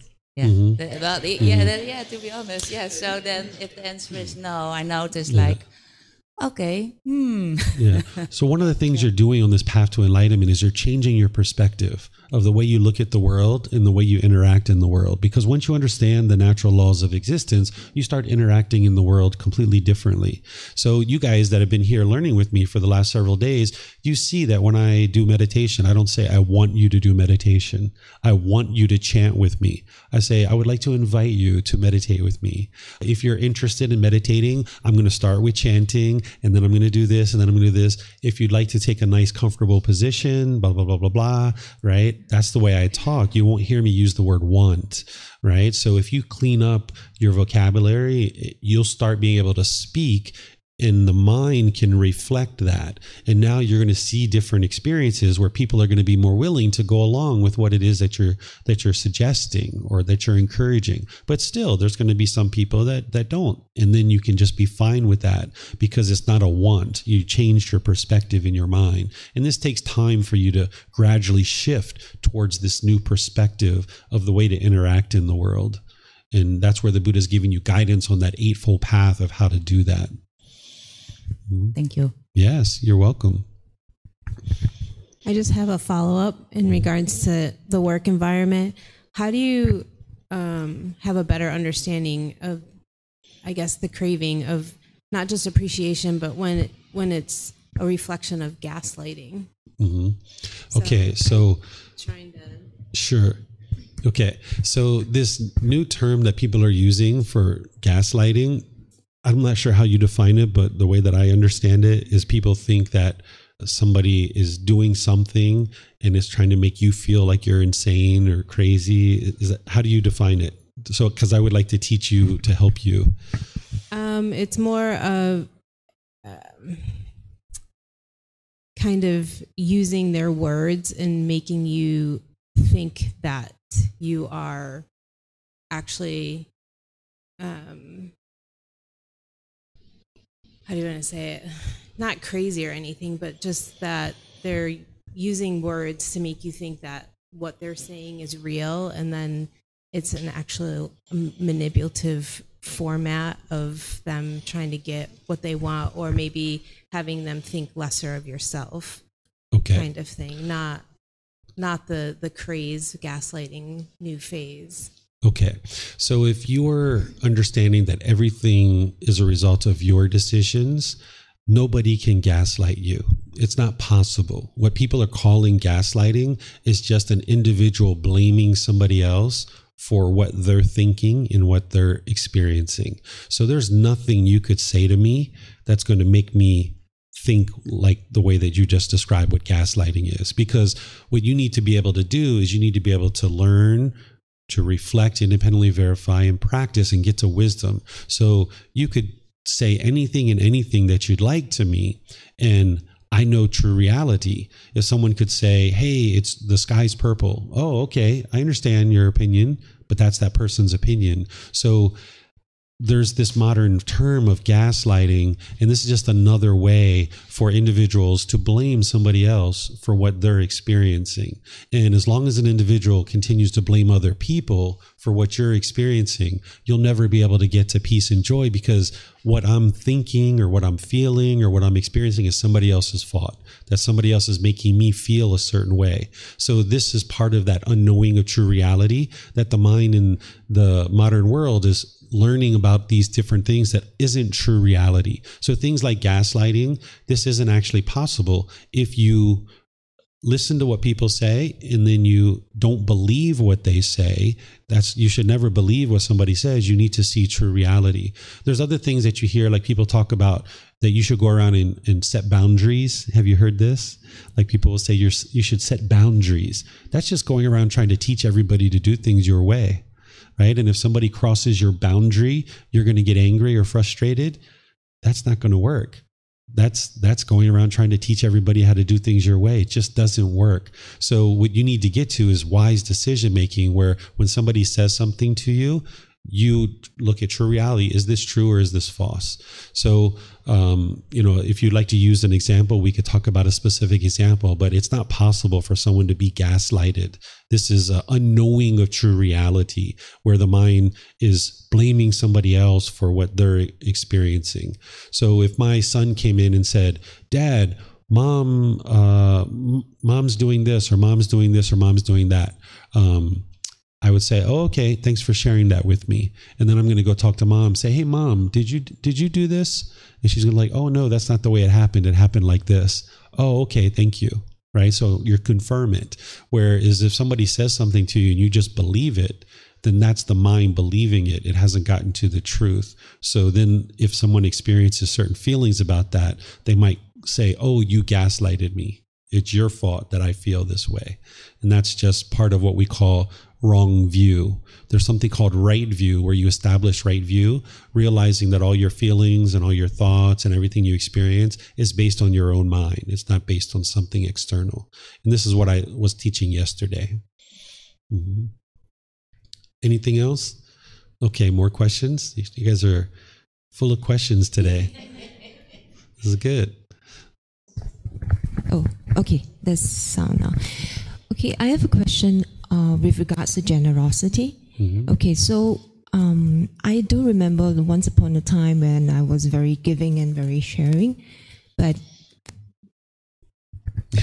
due to certain you know bad experience of me maybe lending big sums of money to friends and I not never got it back, I realized I was very like I, I s- reduced my ability to give and share, and I feel um, I don't crave that person saying thank you to me, but I was like I I think I'm craving certain neutrality at least, meaning to not get um, hurt in this aspect. So I'm trying to understand on this note, how do I use, um, you know, the teachings to help me to get back to that point where I'm, you know, once upon a time willing to be open. Sure. Yeah. So this is one of the things that the mind does in the unenlightened state is when you have a, a bad experience, when you experience painful feelings in the mind, the mind falsely understanding where those painful feelings are coming from, it thinks it's something external. So the mind experiences what's called conditioning of the mind. The mind gets conditioned to believe a certain way. And now because the mind believes that the problem is external, it will push people away or push a situation away. Like, oh, the problem why I'm experiencing these painful feelings is because I shared, mon- I gave money, and now I'm just going to stop doing that. Right. And it pushes that away. And it thinks that that's going to solve the problem, but it doesn't. Because as long as you're selfish in the world, then you're experiencing discontentedness because the mind's not eliminating its craving, desire, attachment. So in this situation, I would like to talk about the situation first, and I'll tell you how to get out of it when you're loaning somebody money and they're supposed to pay you back, this actually isn't generosity because you want your money back, right? There's an expectation there.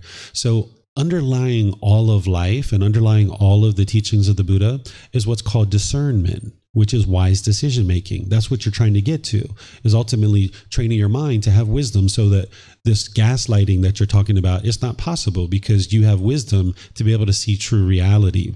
So, underlying all of this is discernment or wise decision making, which requires wisdom.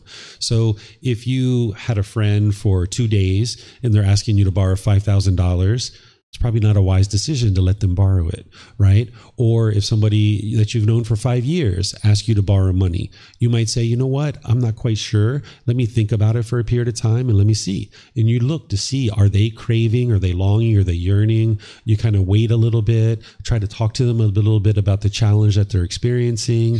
Why is it that they need the money? Maybe you'll talk to some other people and see, you know, how loyal are they in paying this money back? Whereas if you make a really quick decision, not based in discernment, based on your own craving to help this person, then you'll probably make an unwise decision because when you make decisions based in craving, it's going to produce unwholesome results. So if you don't have craving, you can pull your mind back and you can take your time and make the decision wisely if the other person's craving for the money, they're going to be trying to force you to give it to them. They're going to be craving, craving, craving. And that's a red flag to tell you, hey, it's unwise for me to share this money with them or let them borrow it. So you'll need to make wiser decisions about who you allow to borrow money and saying no that someone can't borrow money. You haven't done anything wrong you're not going to be able to permanently let everybody borrow money. In certain situations, you're going to say no. But what you would like to do is learn how to say no without saying no. This is called the art of the friendly no.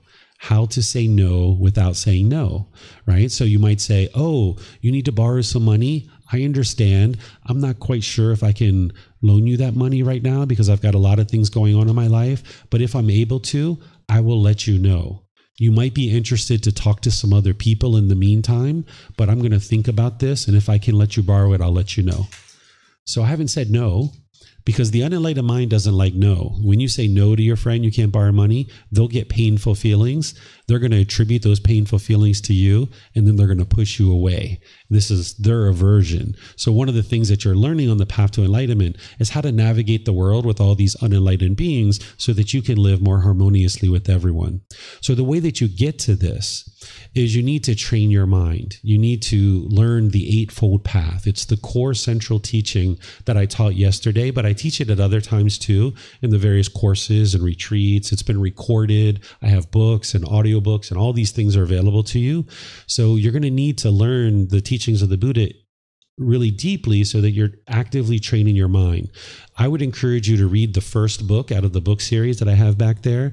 You can download it for free from our website. You can take it and go print it, or if you like printed versions, you can get them here at the temple or online through Amazon.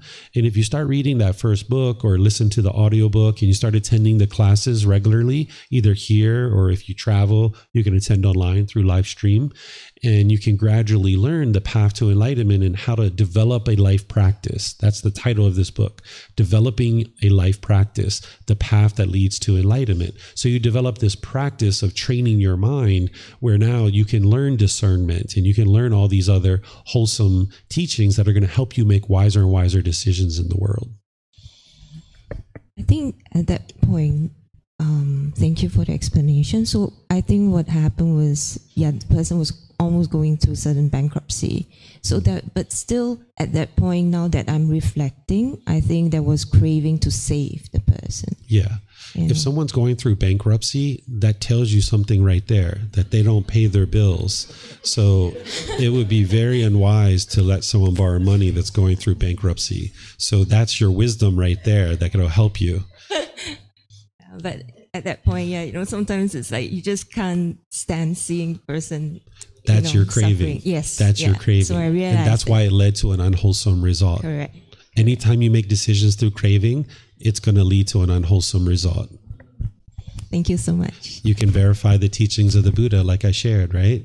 You can independently verify through various examples in your life and the lives of people around you. So, this is where you can see you're not a bad person, right? You haven't done anything wrong. You would like to work in an environment that's healthy and, and that people are living peacefully together. You would like to loan your friends money and have them pay it back to you. You know, you would like to get a new job and e- expand your income. You're not a bad person. It's just that the mind lacks the wisdom of these natural laws and how the world functions. So when you're making decisions in this world with a lack of the wisdom of the natural laws of existence, you'll make unwise decisions without even realizing it. And with that lack of wisdom, it'll produce unwholesome results. So as the mind is craving, if you get what you want, you get pleasant feelings. But if you don't get what you want, you'll get painful feelings. And one of those painful feelings is anger the hatred, the ill will, the hostility, the bitterness, the resentment, the aversion of pushing things away.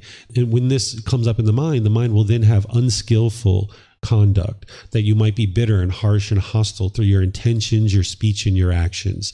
So, with craving in the mind, it's only a matter of time before it ends up in the anger or the lesser versions like frustration or annoyance or agitation or irritation. And when your mind is agitated or angry or frustrated, that's when your unskillful conduct's going to come out. Your intention, speech, and actions are going to be bitter and harsh and hostile. And now, when you put that out in your relationships, you're going to damage your relationships. And now, these unwholesome results are going to transpire because of the craving. It's leading to anger. And now, that anger produces these unskillful conduct in your life. So, you can transform the craving, like I mentioned, through breathing, mindfulness, meditation, and generosity. And you can transform the anger through loving kindness, meditation and practicing loving kindness in your intentions, your speech, and your actions. Loving kindness is the exact opposite of anger, hatred, ill will. This bitterness, this hostility. Loving kindness is an active goodwill towards all beings without judgment. This genuine interest in seeing all beings be well. So there's a specialized meditation that essentially rewires your mind. Because right now, when you have craving, if you get what you want, you get happy. But if you don't get what you want, you go down this path of anger. And this is a well worn path. You've been down this path many times. The bushes are pushed back, the stickers are pushed back, the grass is all worn out. You know where this path leads to. it leads to broken relationships. So if you keep allowing craving to persist, the anger will arise and your mind will go down this path of anger. But what loving kindness meditation is it's there to help transform your mind and essentially rewire your mind. It's like getting out a machete and you're going down this new path. You're forging this new path. You're cutting through the bushes and the stickers. And that's why it's going to be a little bit of a struggle, or maybe a lot of a bit of a struggle, depending on how much anger you have in your mind. It's going to be really hard to go down this path, perhaps, of loving kindness. But if you keep going down this path with your machete and you keep breaking through the bushes and the stickers, this becomes the well worn path that now, when somebody does something you don't want them to do, any anger or frustration that's arising in your mind, if you understand it's coming from your own mind, rather than going down this path of anger where you're bitter and harsh to people, you go down this path of loving kindness. And now this becomes the well worn path. And this old path, that gets overgrown. By the time you get to enlightenment, it's physically impossible for you to get angry about anything. You can't get angry. It's not physically possible. So your mind moves towards this loving kindness, like getting a machete out and breaking through the bushes. And this old path gets overgrown. And now you go down this new path. So, because the mind starts understanding that you're not going to permanently get things the way you want. So, you learn through loving kindness meditation to rewire the mind. And then you learn through the Eightfold Path to improve your intentions, your speech, and your actions. And you can learn how to love the person while disagreeing with their decisions. Nowadays, depending on where your mind is in certain relationships, when somebody does something you disagree with, they make a decision you disagree with, you might hate them or you might get angry at them because you disagree with their decision. But you can learn how to love the person, meaning you have a genuine interest in seeing them be well, while disagreeing with the choices and decisions that they make. You will never agree with your mom's decisions 100%. You'll never agree with your father's decisions or your brothers or your sisters or your friends or your colleagues or your coworkers. You won't agree with their decisions because they've had different experiences in life than you. So they're going to make different decisions. What the unenlightened mind does is it has certain cravings in the mind and it wants everybody to do things your way. The mind wants the world to be your way, but the world can't be your way it is the way that it is with the natural laws of existence. So that's why the Buddha is teaching you how the world is. And the world is impermanent, which means sometimes people are going to make decisions the same way as you. In other cases, they're going to make decisions differently than you. This is just impermanence. So if you can only love people who make decisions the same way as you, you're only ever going to love one person. Because there's only one person who makes decisions exactly the same way as you. Do you know who that is? Yourself, right? You're the only one who makes decisions that way. So if you can only love people and you can only live harmoniously with people who make decisions your way, you're going to be alone all by yourself. But if you can learn that everybody's going to make different decisions and this is okay, this is normal, and you can love the person while disagreeing with the decisions, then you can actually get to peace and harmony with others. So my mom rarely made decisions the way that I did. And for my early childhood and my early adulthood, we had a lot of problems in our life, a lot of resentment towards her. But then over time, I realized, yeah, she's going to make decisions differently than me. And that's okay. It's her life, it's her decisions, it's her results. I will try to help her. I will advise her. I will give her suggestions, not with craving, desire, attachment, not trying to force her or control her, not trying to put expectations on her, but just giving her advice when she's open to it. If she's not open to advice, then I won't share it right? So over time, I started practicing this way with her, and we eliminated all of our anger and hostility and resentment toward each other. It's loving kindness meditation and practicing loving kindness in your daily life, which the Buddha teaches you as part of the Eightfold Path that's going to help you uproot this anger out of the mind and get to the point where you can be loving and kind with everybody in your life. The more loving kindness that you put out, the more that will come back to you. But you need to put out loving kindness without the expectation that it is going to come back to you. It's not going to be one week or one month that you're going to be able to transform your mind and transform your life. It's going to take time, but gradual training, gradual practice, and gradual progress by training your mind in this way, you'll be able to get to the point where all your relationships are fulfilling and satisfying. You don't have any resentment, any bitterness, any hostility in any of your relationships whatsoever. But it just takes time for you to transform your mind. As long as you keep these logs, like a log jam of anger and resentment and hostility in your mind. It's like a log jam. Nothing can move. But you got to tar- start taking out these logs of anger, these logs of ill will, these logs of frustration and resentment so things can flow a bit more. Sometimes an individual might hold on to anger thinking that you're hurting the other person this is sometimes what the mind does is like you think you're going to get back at somebody by holding on to your anger but you're not actually harming anybody. You're only harming yourself. This would be like holding on to a hot coal in your hand and trying to burn somebody else. There's only one person getting burned. It's you. So as long as you hold anger and hatred and resentment and irritation and hostility in your mind it's only harming your own mind. And it's this loving kindness meditation and practicing loving kindness in your daily life which is going to teach you how to eliminate this and liberate the mind from the anger. And this just takes time and then you can have skillful interactions with people. You can be skillful in your intentions, your speech, and your actions. And for those of you guys that learned the Eightfold Path yesterday, you learned how to do that through right intention, right speech, and right action. And those of you guys that didn't learn that, it's available to you in all those different methods that I mentioned. So, do you guys have any questions on this? No? Okay. So now the whole reason why all of this is occurring is because of this third poison or this third unwholesome root or this third fire. And you're trying to uproot these out of the mind. You're trying to extinguish these fires. It's called ignorance or delusion or confusion or misunderstanding. The mind just doesn't understand what it doesn't understand. That's where you can see you're not a bad person. You haven't done anything wrong necessarily. It's just that the mind lacks wisdom. And as long as you lack wisdom, you're going to keep making the same decisions over and over and over again, and they'll keep producing the same results over and over and over again. But when you cultivate wisdom, you can get to the point where you completely uproot this craving and anger out of the mind. It's because of ignorance that craving and anger continues to exist in the mind. So the exact opposite of ignorance is wisdom. That's why you're encouraged when you first start learning the teachings of the Buddha to learn his teachings, to investigate them, to examine them. Then you reflect on them, to independently verify them that they're true. Then you practice his teachings to uproot these unwholesome roots out of the mind so that you can then get to liberation where the mind is purified. and You no longer have these pollutions in the mind, but you're going to need wisdom of how to do that. A Buddha can figure this out by themselves. That's one of the criteria that make a Buddha a Buddha is that they can do it by themselves. But you're going to need help. You're going to need teachers. You're going to need guidance. You're going to need resources to help you because you're not a Buddha. A Buddha gets to enlightenment by themselves. They dedicate the rest of their life to helping others get to enlightenment, and countless people will get to enlightenment during the lifetime of a Buddha.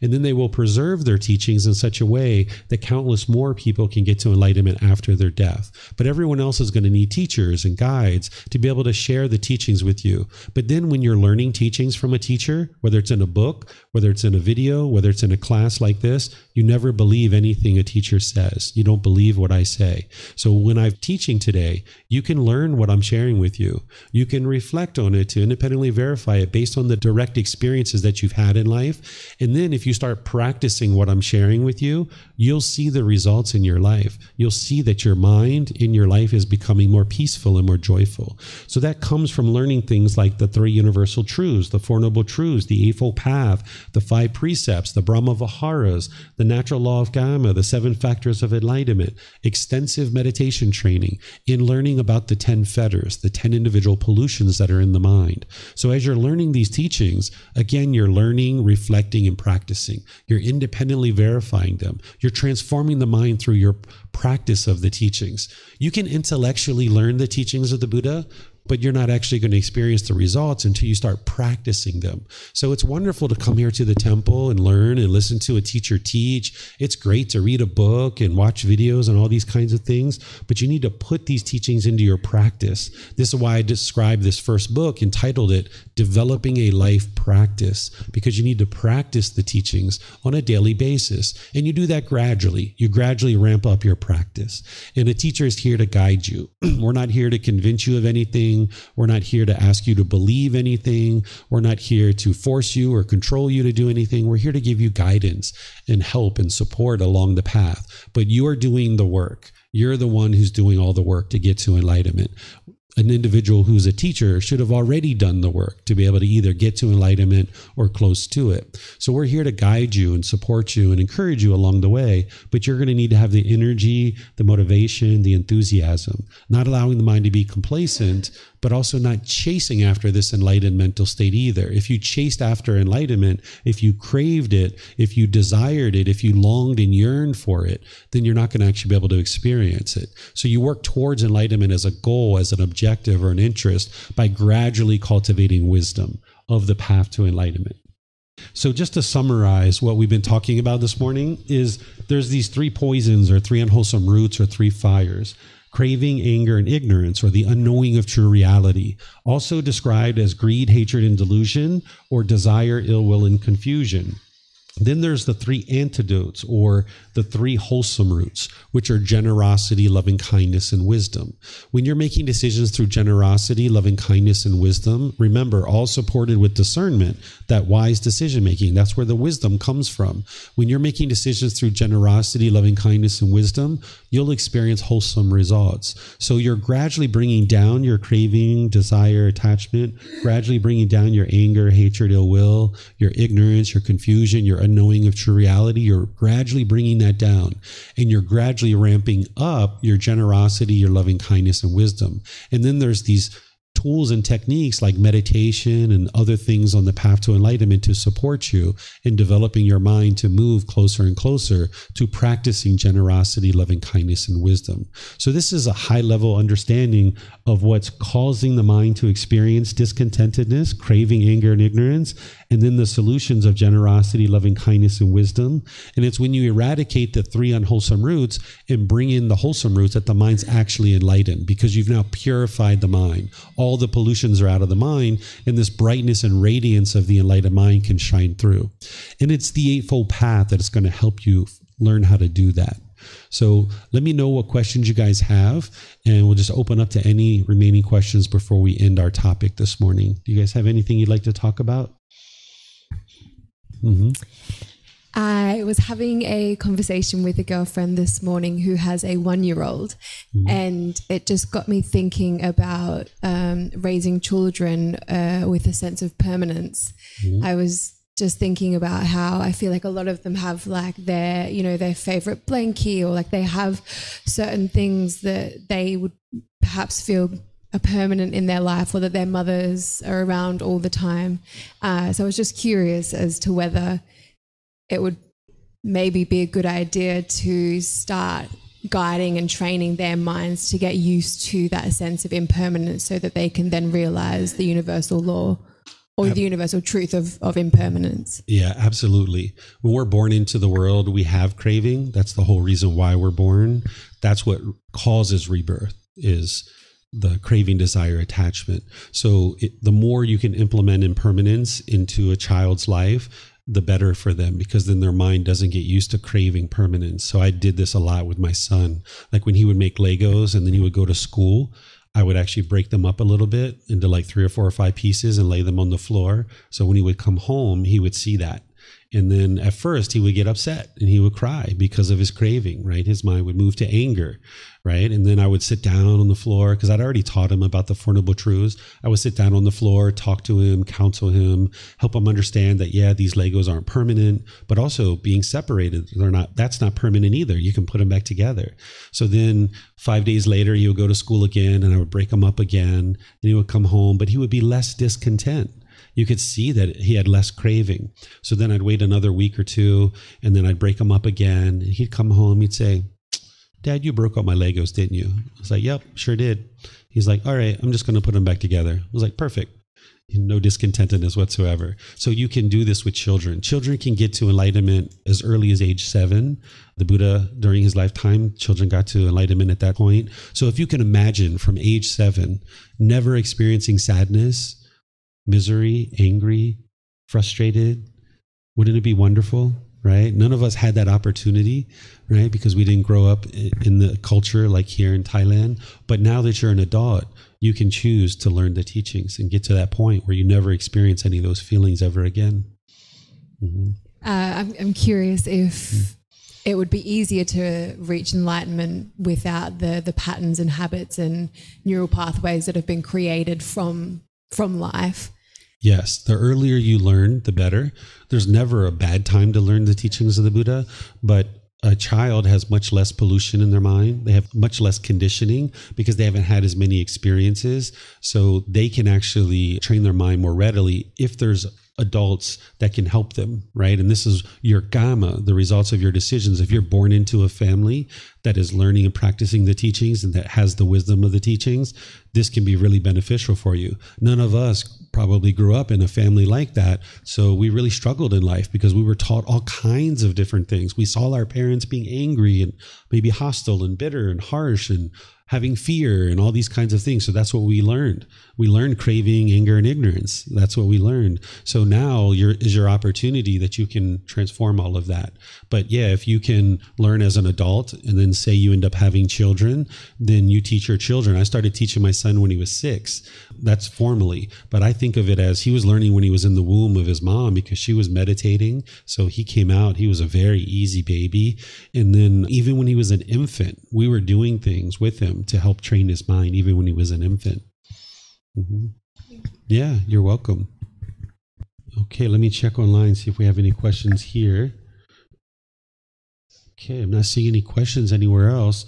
So, what I'm going to do is just in this particular class here, basically 1125 i'm going to start again in 15 minutes. I'm going to be sharing the five precepts with you. These are five impactful decisions that an individual can make either wisely or unwisely that are going to lead to either wholesome results or unwholesome results. Some of you guys might have just been here for this morning or you didn't really have an idea of how long you were going to be here. And if you're leaving at the break time i'll see you another time perhaps. But if you'd like to come back and continue to learn i'm going to be sharing the five precepts. And then this afternoon, I'm going to be sharing walking meditation. You guys are all welcome and invited here at the temple. And those of you guys online will also be live streaming and having Zoom as well. So I'll just end by sharing my appreciation and my gratitude for you guys deciding today is a day that you'd like to learn the teachings of the Buddha. Thank you for your questions. Thank you for your attention and your interest to learn the teachings. So perhaps I'll either see you after break or maybe perhaps in a different class. If there's anything I can do to help you, feel free to come talk to me and I'll be able to help you. So I'm going to start back up in 15 minutes, which will be 1140. I think that is 1140. So we'll see you guys then. Have a lovely rest of your day and perhaps I'll see you after break. Sawadee kap. Sawadee kap. Thank you for listening to this podcast. To provide support for this podcast, visit patreon.com forward slash support Buddha. To access more teachings, visit buddhadailywisdom.com. There, you will discover a full range of courses, retreats, and online resources to assist you on the path to enlightenment.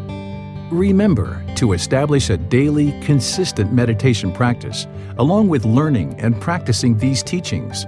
A well developed meditation practice is the foundation in which to train the mind to attain enlightenment.